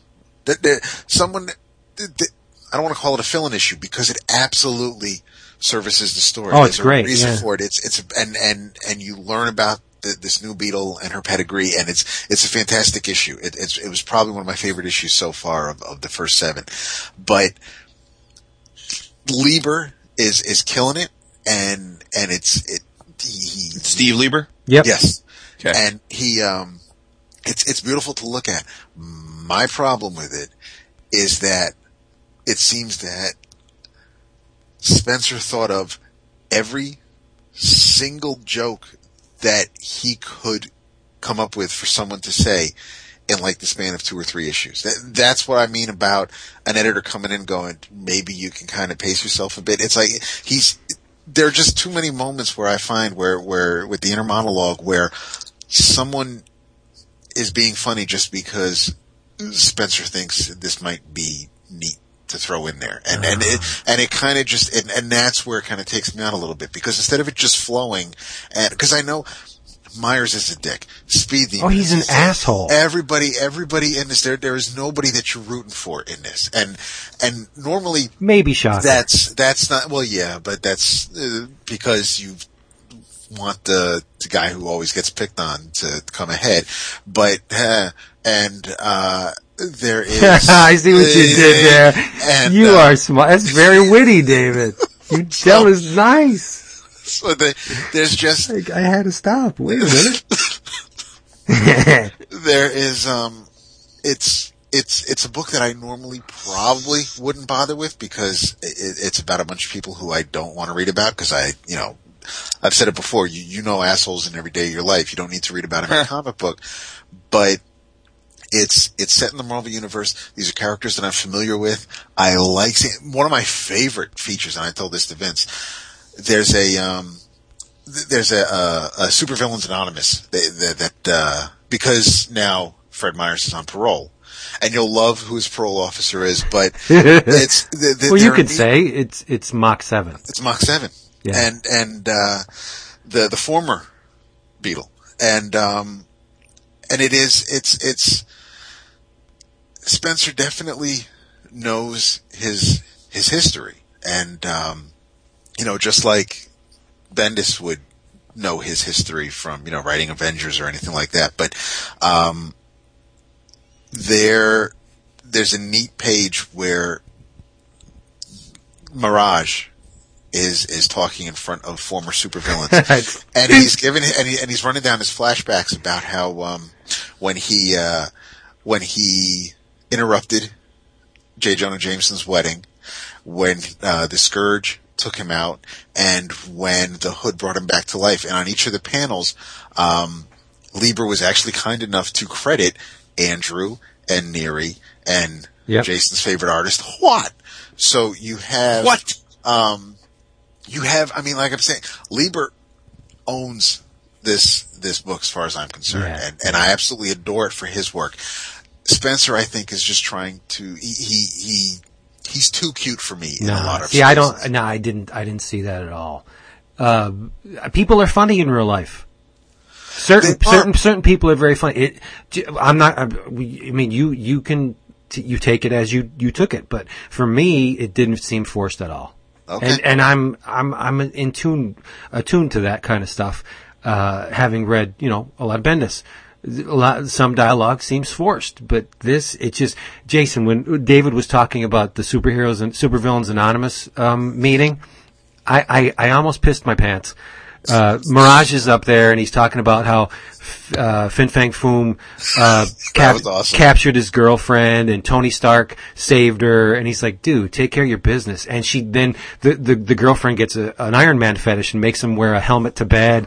But as he's talking, Dr. Bong is in the among the supervillains, and the dude is overweight, wearing a purple shirt, but he still has the fucking bell on his head, right? So at the end of the meeting, after Mirage gets done spilling his guts, they all hug, and Dr. Bong goes, "Everybody in." It's so stupid, Surely, and then Fred Myers is talking about how from Fight Club, where Ed Norton had to hug Meatloaf. And it's like, remember that movie where he's under like sweaty man boob. Well, here I am next to hippo sweaty boob, and it's like, and it was a great moment. But I like those moments more than I like seeing the gang get together and reading Speed Demon and Overdrive kissing up the Beatles' ass, and I mean there are definitely neat little nods, but sometimes the inner monologue with me, it's like it really is the type of person where if they constantly talk that way or act that way around you, you'd be like, "Listen, I got other shit I gotta do. I can't be around you so much." Well, Jason, if you can get caught up on this for next, I don't know. I'd like to hear your take on it. Everybody stabs everybody in the back. Absolutely. I mean, Boomerang is trying to get the rest of the... Because Beetle's a take-charge woman, and she wants to... They vote her as leader of the group, and Boomerang's kind of like, "What? This is my group."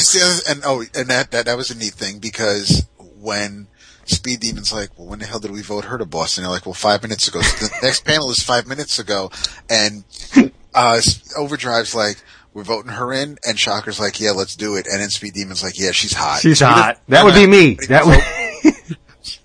But so Boomerang's working with the Chameleon, and he sets up this little ruse where the Chameleon takes on the guise of the Punisher, Frank Castle, the Punisher, and specifically so all of the rest of the Sinister Six can see that Boomerang went head to head with Frank Castle and lived. So they get, you know, he's trying to generate respect for himself, but Shocker, who got flung out, you know, beat feet as soon as he saw the Punisher, overheard the conversation. He knows that Boomerang's full of shit. And later on in the series, something happens to Shocker by way of Boomerang. You're like, man, that's cold. You know, I thought you guys were friends. There's no friends in this book. They're scumbags, all of them. To the last man, they're all scumbags. And but yet, to Spencer's credit, he makes you care about these scumbags.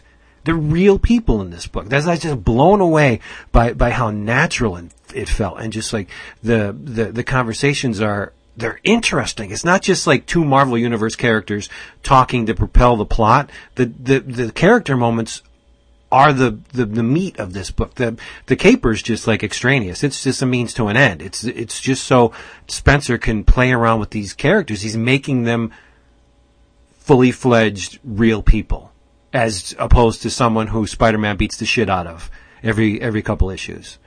That's why I was just like, wow, this is something else. This is really good. So yeah, for me, this is way up there on the top of the Marvel cream. It's good. I'm glad I caught up with it. There are just things about it that A, won't make me say that it's the best thing Marvel's publishing right now, and it.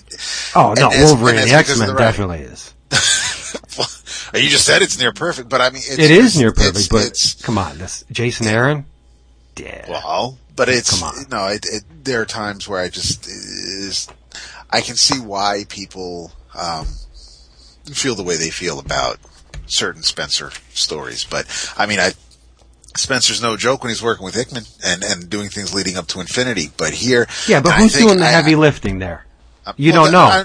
No, you're right. But here on the street level stuff where and there are a lot of things where I'm smiling at or chuckling at when no matter who's talking it, because these are all Spidey villains, and you know it's in New York, and Myers is talking about the Mets, which is the team I prefer, and there are definitely things going on in the book that make me glad I'm reading it.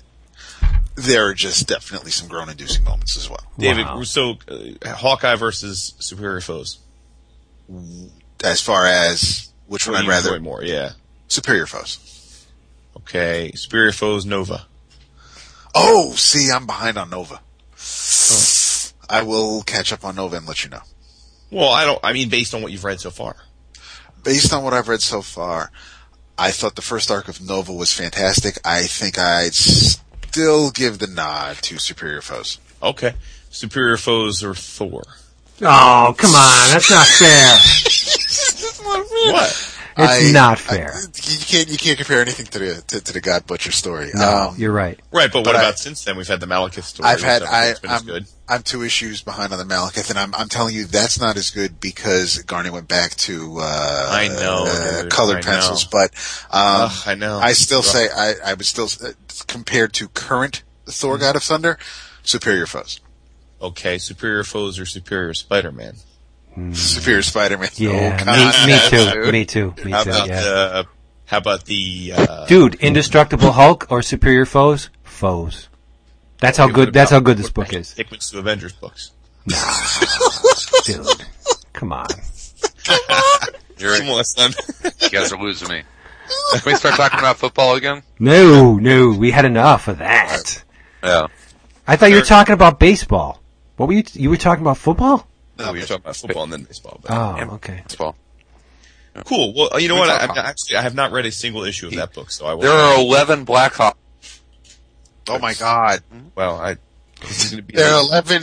That was all I heard. You know what? You know what gets me? And we've been bringing this up every week because we're all excited about it. And rightly so, because I know it's a it's a direct only release, so they gotta adjust their discounts accordingly. I'm a little bit ticked that the Stray Bullets compendium's not 50% off. You're hilarious. It's only 40. I'm a little ticked. Oh, you got balls. Dude, you're besmirching our beloved whiny little bitch. No. I'm not besmirching anyone because they have. You should be besmirching Lapham then, because he's the one who's probably saying, "Listen, I'm not giving no discount." No, that's what I'm saying. It's a special item that's only going to the direct market, so they probably tweak the discounts for shop owners. I mean, as they should. But I'm just saying, as a person who owns everything but issue 41, it doesn't make all that much sense for me to buy it at 40% off. 50, yeah, okay. But not 40. I have it all. How much is it? How much? It's $60. How much is it? $60. It's $60 and then 40% off that. 40 issues. Yeah, so it's like 30. What's your out of pocket? 30. I don't know. It's 30 some dollars. It doesn't make sense for me to buy it, having all the issues. I own it all, so why do I want to spend even more money? So you're bitching about something you're probably not going to buy. I'm just saying. You want to besmirch our beloved... I'm not besmirching anyone! Let me just say, since you brought it up, especially since this will be released on that day, if you're listening to this and it's Thursday, January 9th, then I just want you all to tune into the news feeds for what's likely to be a deluge of Image-related news, as our good friend Ron Richards is hard at work at... the Image Expo, which takes place, again, as you're listening to this, more than likely. So congrats. And I have to say, the obligatory, artists' pictures of who's going to be attending, Joe Keating's picture is hilarious. It's like Joe sitting in, a library room, looking all serious with, I guess it's a beagle or a bloodhound. I don't know. It's some kind of houndish dog sitting on his lap, looking all sullen. It's hilarious. It's very funny. You're right. Yes. That's awesome. Right? So who do you think the special guests are going to be? Well, there it is. I mean, you mean surprise guests? Surprise guests, yeah. I have no idea. You have no idea? If I did, I couldn't say. That's what I mean. You have absolutely no idea. We can't fuck with our guy. That's true. But it's worth it. It's worth tuning in, put it that way. It is. And we will. Speaking of Image, I'm getting caught up on Clone. Any of you reading Clone? No. Never heard of it. I like it. I was just going to say that. The 13th issue just came out. Who does it? Famous Clone. Who does it? It's made that much of an impression on you. Now, Rip is on art. I know that. That's probably why I passed the part. Dude, for real. I will end you. About Rip is great, but I'm only two issues in, so if I can't really speak to it yet. But I like what I've read. Yeah, cool. Image doing a lot of great stuff. No doubt, son. No doubt. Yeah, absolutely. It's going to be well represented on my best of list. It's hard not to. Yeah, seriously, dude. That is, by the way, something I need to finish. I need to catch up on Satellite Sam and Sex before I do my voting. You caught up on Revival? I didn't catch up on Satellite Sam, yeah. No, I have not caught up on Revival. Well, you best do that because... To be honest, though, that's not a higher priority because the only category I could really see it factoring in is Best Horror Book, and that's... it's even if I loved it, it's got no chance of beating out my winner for that, so... For me. Yeah. You would think I'd go across, right? For Best Horror? I, to be honest with you, I think you should go with Cross, given how much you love it. Yeah. But I suspect you're going to go with Revival. It's entirely possible. Yeah. Yep. That's a big jump. And kudos Josh Williamson. No, he does Ghost. Kudos to Norton and Seeley because, goddamn, they've captured me. They have. It's hard to do. It's hard. How do you eclipse Crossed? I mean, Jesus, a skull codpiece, and 98% of our listeners thinking very easily. It's true for you, not for me. I love it. So there, yeah. I can't speak to it. I've never read an issue, so. Well, it just goes to show you're not a perfect organism. I mean, you're close, but you're not perfect yet. I'm waiting for the omnibus for you to send. You can give it to me for Christmas. Am I right? Wouldn't a Cross omnibus be great? I'd be all up in that. Under safeguards so that my kids never stumble across it. True. I would pay full price for a crossed omnibus. Damn. That DCBS? Yeah. Word. So Chris, what are you thinking? But you won't. Mm. What? We'll never know. Hear him. It's true. Is there shit going on in Chicago? Yeah, like, what's the deal? It's fucking cold. Love you. Love you guys, buddy. He's probably pinching his wire on his headphones so he can go to bed. Seriously. No. That wouldn't work. Oh, now you're going to fucking make fun of me. We heard that. Yeah, that's clear. That's nice clear. And clear. Ring. Then I'll fucking curse you all out. That'll be clear. That's because he was cursing you. That's why the devil always comes through nice and clear. Oh, that's good. Here we go. So, I was going to say it's being a complete bitch doing the 11 o'clock Oscars this year. It is too hard because so many good things came out. It was a great year, dude. It was a very good year. It really was. And I have to say, like, I'm generally pretty at peace with like the way I read comics now, like in the sense that, you know, I think over the course of our 6 years doing this, I've really come an entirely different approach where I really don't at all think about reading something when it comes out for the sake of it. I read something when I feel like reading something, and sometimes that's the day it comes out, sometimes that's months later, sometimes it's years later.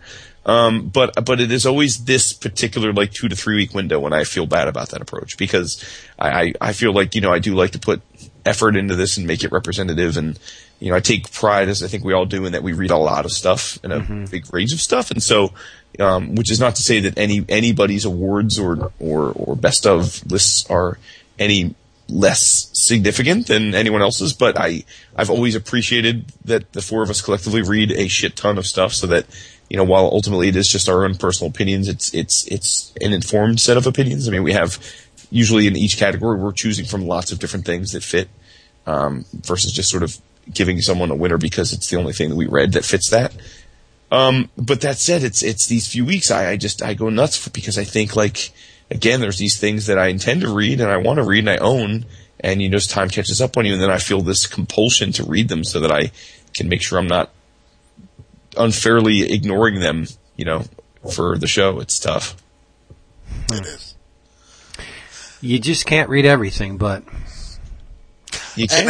And I think early on we also had this need to make sure that even things that we didn't pick as the winners, we wanted to make sure that the creators and the listeners knew that we read those things. See, that's and I don't want to forget. You know, that's my argument this year. I think we do enough praising of books on a weekly basis that when it comes time for the 11 o'clock Oscars, I'm not going to say, yeah, Crossed is great, but and this is why, but the best horror book I've read all year is Revival. And I think that's right. I mean, I think, again, I don't want to put any like hard and fast rules on it. I mean, if there's a category in particular where you're just riffing on it and naturally you really were coin tossed, I mean, I think it's perfectly reasonable to say that, but I think even last year we got away from the, here's my top five and who I picked. I mean, I think we got away from that, and I think that's a good thing. Because also, just from a practical standpoint, I mean, we have, I think, 29 categories? Yeah. 28 categories. So, you know, just to get that done in a typical episode, it's... Well, even if the categories take 10 minutes a pop, that's a long time.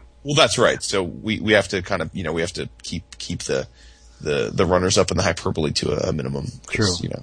It's got to be a tight, fast-paced show. Like every week. And, you know, some of them go quick. I mean, right, like, we're not going to spend a ton of time on... Best colorist. No, stop. We're going to spend a ton of time on, like, favorite comic-related non-comic items. Colorists are doing more and more all the time. That's true. It's true. Especially if we're working on Ron Darney. I'll give you a hint for mine. Declan Shelby's in love with her. But I will say... because the best colorists seem to be recurrent. Like you have it's like Jordi Belair and Dave Stewart. Like we hear and Val Staples. You hear these names every year, so it's almost redundant to say you know that Dave Stewart is really, really good. Well, you know, and we know that. To that end, that is a category where I actually kind of go out of my way to not. Like, to me, Dave Stewart could default win it every year. You know, he's that good, and Val's too. And there's a lot of challengers. Like, Betty Breitweiser is I was going to say, that was my pick last year, Betty Breitweiser, not because she necessarily was even all that much more deserving than Val or Dave, but because Betty kind of forced herself into my consciousness last year with a reference. And that's the same thing, frankly, this year with Jordy. Exactly. You know, I literally feel like every other book I pick up to read, she's covered. She's omnipresent. And that's saying something, you know. Yep. So. And she has a style that's like, it's like a thumbprint. It's instantly identifiable. Boom. You know when you're reading a book that's been colored by Jordi Belair. The same way you know if it's creamy, lush color work that you know, looks like it was painted in oils, it's probably Dave Stewart. Yeah, so, and I wish Richard Corben got a nod for his coloring, because the man's fantastic. Give it to him. I can't when you got Jordi Belair in the running. Yeah. It's tough. There you go. It's tough. Yeah. There you go, son. All right. Well, I'm glad you're struggling, because that means you're actually putting some effort into it. I am. Just because I'm not putting things in the spreadsheet doesn't mean I'm not doing it. Okay. So, if there's salt... You put them in the spreadsheet before the episode? Or? Oh, yeah. If there's one thing that's like saltpeter to me, it's friggin' spreadsheets. I cannot stand spreadsheets. When I get something at work with a spreadsheet attachment, it's like somebody just electrocuted my dick. I cannot stand it. I just hate it. You know, spreadsheets I equate with work. When I see one, it's like, oh, fuck, a spreadsheet. So you got to excuse me on that front. I get you. Yeah. I get you, brother. Wow, we're in low-key territory. Hey, you know... I can't say anything because I'm breaking up. And he breaks up towards the end. That was great. I say... Because I don't understand why. Oh, here's something for our listeners.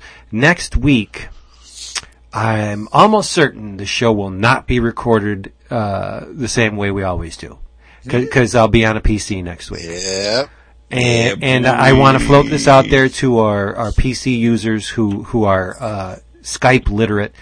If there's anything you know of that will allow me to play sounds during the broadcast and have them recorded with the dialogue, like the Arnold Schwarzenegger soundboard where you can click on a button and you hear, get to the chopper. If there's anything for Skype that does that, I want to know about it, because I've always dreamed of having a bank of, like Howard Stern. You know how he'll sometimes play a soundbite when somebody says it triggers a certain idea. I want something like that. Like if I could stick a spaghetti in the background when David is talking, that'd be gold. That'd be money in the bank. I want something like that. So if anybody knows of anything, let me know. Email me. Meanwhile, next week is episode 300. It is, which is, so it's good. It's a new beginning. Begin. That's right. So it's the halfway mark in the 11 o'clock comics. That's right. Yep. We're halfway there. I could easily see us doing 600 of these. Easy. I never want to stop. Unlike the last show where David bailed out early, left me high and friggin' dry. Yeah, let me dig out those emails. Let's see who left who. You don't still have those. Well, Dave and I are starting a new podcast. We're starting a new podcast, 9 o'clock wrestling. He keeps everything. I know, right? He never forgets. David never, you don't let me bring it up every fucking week. I do not, Diva. I don't. Okay. Diva. Hey, everybody. This episode of 11 O'Clock Comics has been brought to you by the always amazing discount comic book service, DCBService.com. Get your stuff, get it cheap, get it fast, get it delivered right to your home for a little bit of money. DCBService.com. Let me get the book. In your travels, I implore you to get out there and jump on this series, because damn, it was good. It's from Boom. I alluded to this before. Written by Mike Carey and illustrated by Elena Casagrande. It's called Suicide Risk.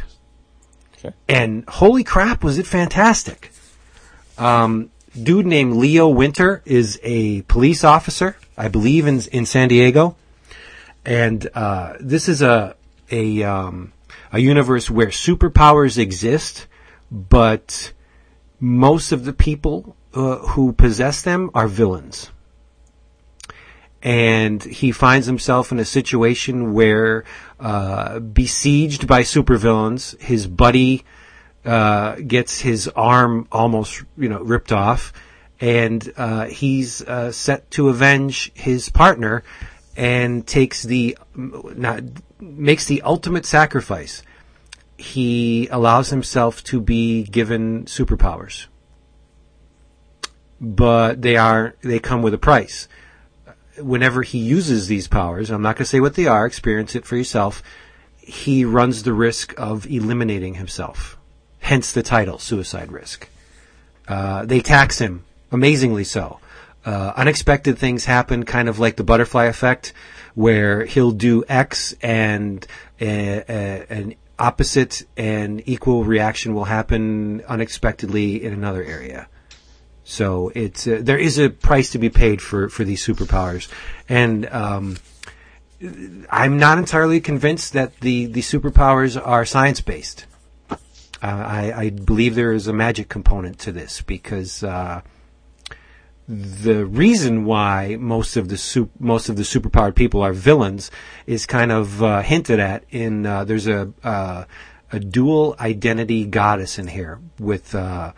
Two heads, two faces, like a kind of Gemini thing where one face is benevolent, the other face is pissed off. And so that there's a balance between there. And the villains kind of flip-flop. Like there's a couple superheroes that actually turned villain, and that's the reason why, because there's something that's tied to this goddess aspect in here. It's really good. I was amazed. Just how smooth, as David would say, it flowed. The story's compelling. Leo Winter is a really smart character, and I think you should read this book. Mike Carey, the writer of Unwritten, right? One of the great and kick-ass X-Men run. Yes, he's a great writer. He really is. He is a very good prose writer as well, too. So check this out. Suicide Risk. It's really good. I think David would love it. Aww. And I think Chris would love it. Chris would. I don't know about Jason. I think Chris will. There you go. Hi, can you hear me? Sort of. Yes. Yes. Hi. Hi. Yes, hear we can hear you. Yes. I think the sentence is short. I will be very quick. There you go. Terse. You should read The Shadow from Dynamite. The Shadow? Really? You're reading that? Which one? The Wade? Yeah. Oh, Christopher. The Yamas. Yeah. Okay. The Yamas stuff. It's real. Oh, yeah. I haven't read that yet. It's good. There you go. Documentary on Netflix. Okay. Or Nothing Can Hurt Me. It's about. All right, it's a documentary on Netflix. One more time. Mm-hmm. Big star. Nothing. Oh fuck! Yeah, he's. It's intermittent. Are you fucking kidding me? No, we heard documentary, but we don't know which one it was. Check the show notes on the forum for the documentary. It's unbelievable, and you rebooted. It just shouldn't be happening. Big star. It's a documentary on the Netflix. You should check it out because Chris says it's good. You need to get with that. You know that it is because like Black Sheep, you can get with this, you can get with that. Vortex. Cool. Polar Vortex. Got it. Polar Vortex. Got it. Big star. David. Big bada boom. Mazzy Star. Big. I like Mazzy Star. Look at you. Mazzy Star is like Xanax. Well, we mentioned it earlier. Cause I'm going to say, in your travels, read some Daredevil. It was in my notes before Jason brought it up and compared everything else that Marvel's publishing to it. So I'm just going to go ahead and say to check it out. And I've to the two of you who actually cared, the trouble I was having with Motorcycle Samurai does not occur on my old school first gen Kindle Fire, so I'm able to enjoy the comic there. Nice. Ooh. Is Apple on a downward spiral? No, dude, I have an old ass. I have the first iPad. And yes, if you listen to Jason, then just feel bad. Just don't ever buy anything from Apple ever again. I'm taking his advice to a certain extent. Yeah. Yes, you are. Yeah, we know. And it's there are a couple things that I am currently reading that I am only a few issues in. I'm rereading to some degree, so I will be talking about that in the very near future. But for now, I'm going to say check out Wade and Somni's Daredevil. All right. We didn't get any emails yet for the whole story books, did we? There was the first one, Jason. Well, the initial. Right, you had to sign up for that thing. Yeah. Right. Okay, but nothing has come yet. Mr. Estrada has not graced us with his goodness yet. I can't wait. Me neither. That says something. So show. For real. This one is for DAP. Uh-oh. I don't think this is going to find its way onto my O'Closkers, but I did read it recently, and I know he's been a big proponent of it from jump, and with good reason, by Top Shelf Productions, written and illustrated by Mr. Xander Cannon. Ooh. The book is Heck. Yes. Which was one half of the Double Barrel, which is where you've heard David gush about it many times over the last year plus. This is I read it in the collected hardcover edition. That's awesome. 288 pages of goodness. Damn. And it's again, I don't want to go into a long thing here, but it's not what you expect it will be in the first few chapters. It's much, much more than that. It's got a much more emotional resonance to it than you would think it does when you first start reading it. And I found it surprising and entertaining, and even Cannon's artistic stylings, I think, at first look very simplistic, but you get lost in his world easily enough, and I think that's ultimately what any graphic storyteller tries to get you to do. So I really enjoyed it, and that's another thing. Much like I said to Vince earlier with his mention of RoboCop, if it wasn't for David continuously praising Double Barrel, I would have likely ignored this, and I'm sure as hell glad that I didn't. So, we are good for something. Mm-hmm. Yeah, that's right. And I can't wait to watch that documentary that Chris mentioned as soon as I find out what the name was. I'm having a good time watching stuff lately. Same here. I bought the Blu-rays for... Man with the Iron Fist? Yes. I fucking love that movie. Batista. That is such a great movie. And he was pretty good in that. Batista was good. He was, dude. He didn't have a whole lot of lines, but so there you go. I mean, you don't hire Batista because he can act. You hire him because he's a big wall of meat. Any of you guys see Machete, the first one? No, not yet. Oh, it's freaking great. I haven't seen Machete Kills, though. No, me neither. But I couldn't resist. They were $7.50 a Blu-ray? Like, okay. It is, Chris was mentioning Big Star, Nothing Can Hurt Me, packed with archival footage and interviews. This absorbing documentary explores the history of Memphis rock band Big Star, which experienced commercial failure and critical acclaim, garnering a cult following and influencing artists such as R.E.M. The Rem. See, now we have blind spots in our musical knowledge. Yes. REM is my blind spot. Well, is it really? I love REM, dude. I love older REM. Yeah. The jangly guitar stuff totally lost on me. Huh? Yeah, it just doesn't click with me. Wow. Yeah. I love Stand. It's corny as hell, but I love it. Yeah. I had friends that would die for Michael Stipe, but I didn't get it. Maybe I should revisit that shit one of these days. Yeah, you should. What are you going to do? You need to get with that. I don't know. Is Chris still here with us, Christopher? No, he's gone. I think he's gone. Aw. I feel bad for him. That's a pain in the balls when you're all breaking up. Oh, no, I know exactly how he feels. There's nothing more frustrating than that, because you want to say stuff and you just know you can't. True. It's disheartening. It really is. It's the one night you want to talk to your boys, so even if you just, and you just want to hear them or just chit-chat with them, but yeah, no, I'm nervous about that next week because I'll be in a hotel room trying to do the 300 and... He should have fucking... We should you start breaking up, I'll reboot. We should have told him to fire up the Skype on his iPhone. Yeah. Yeah. I am into the I'm about a dozen or so episodes into the second season of Lost, and I will get back to it as soon as I probably finish this week's stuff, which includes Justified, which started again last night, which makes me so happy. Dude, did you watch Downton?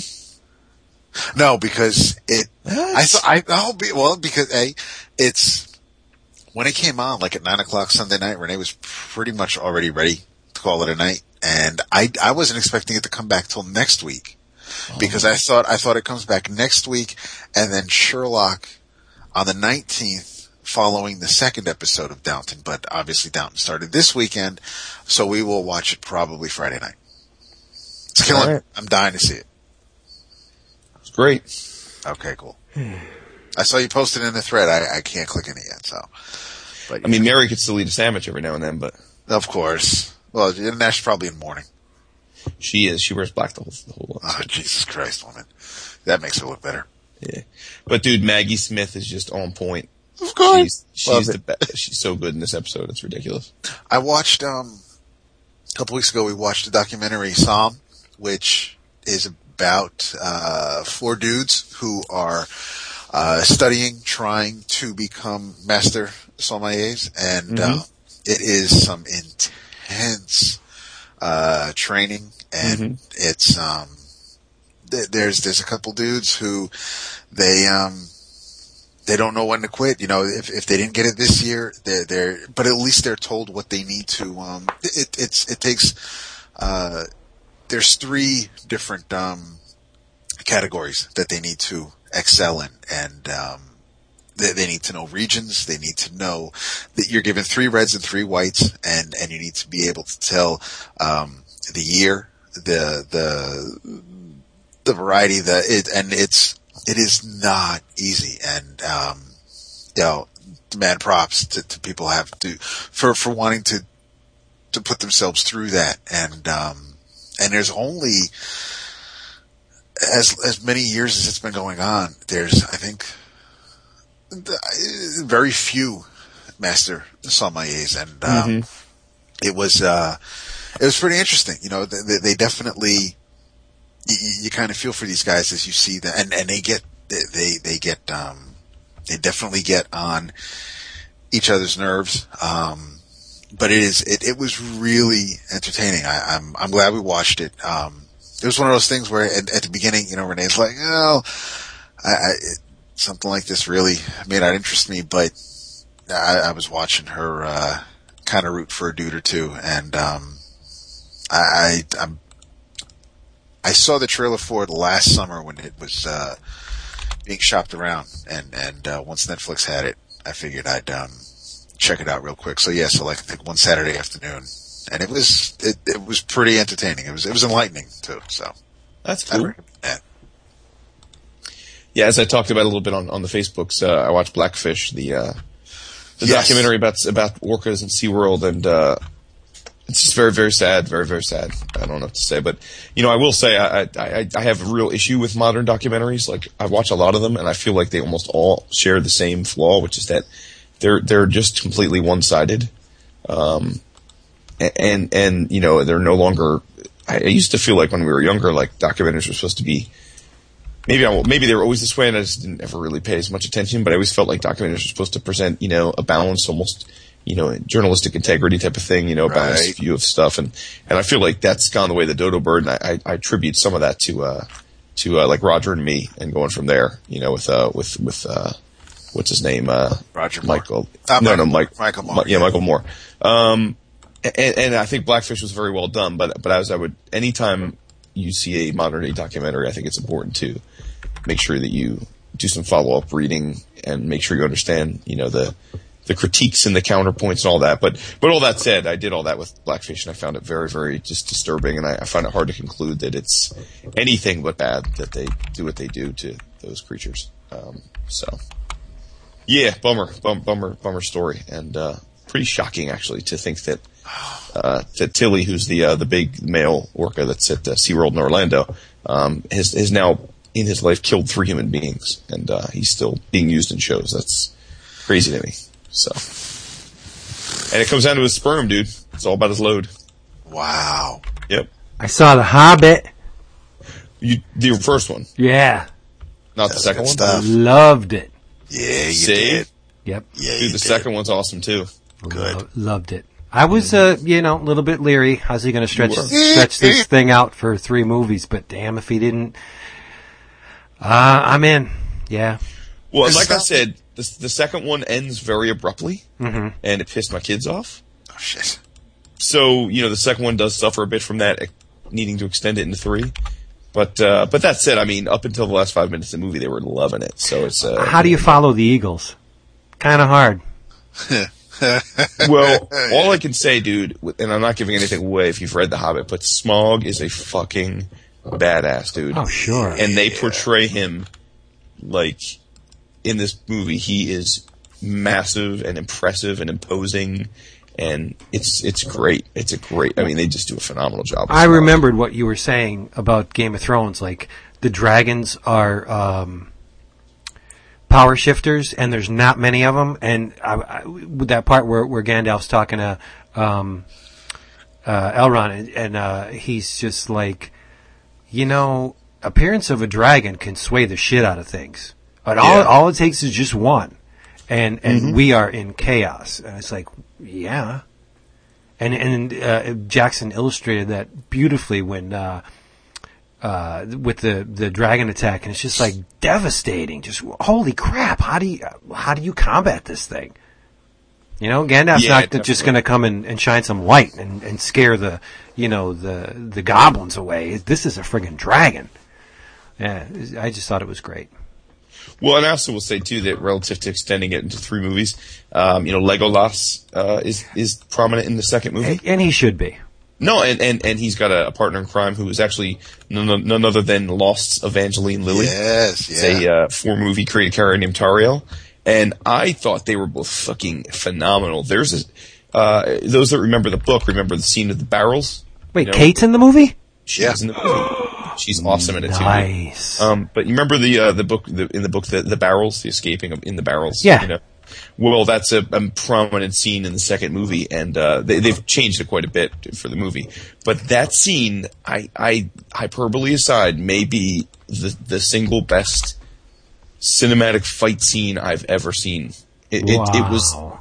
It was probably 15 minutes long and just visually stunning and exciting And the main reason for that, frankly, is Legolas and Tariel. And I thought it was phenomenal. So Peter Jackson can make himself some films, man.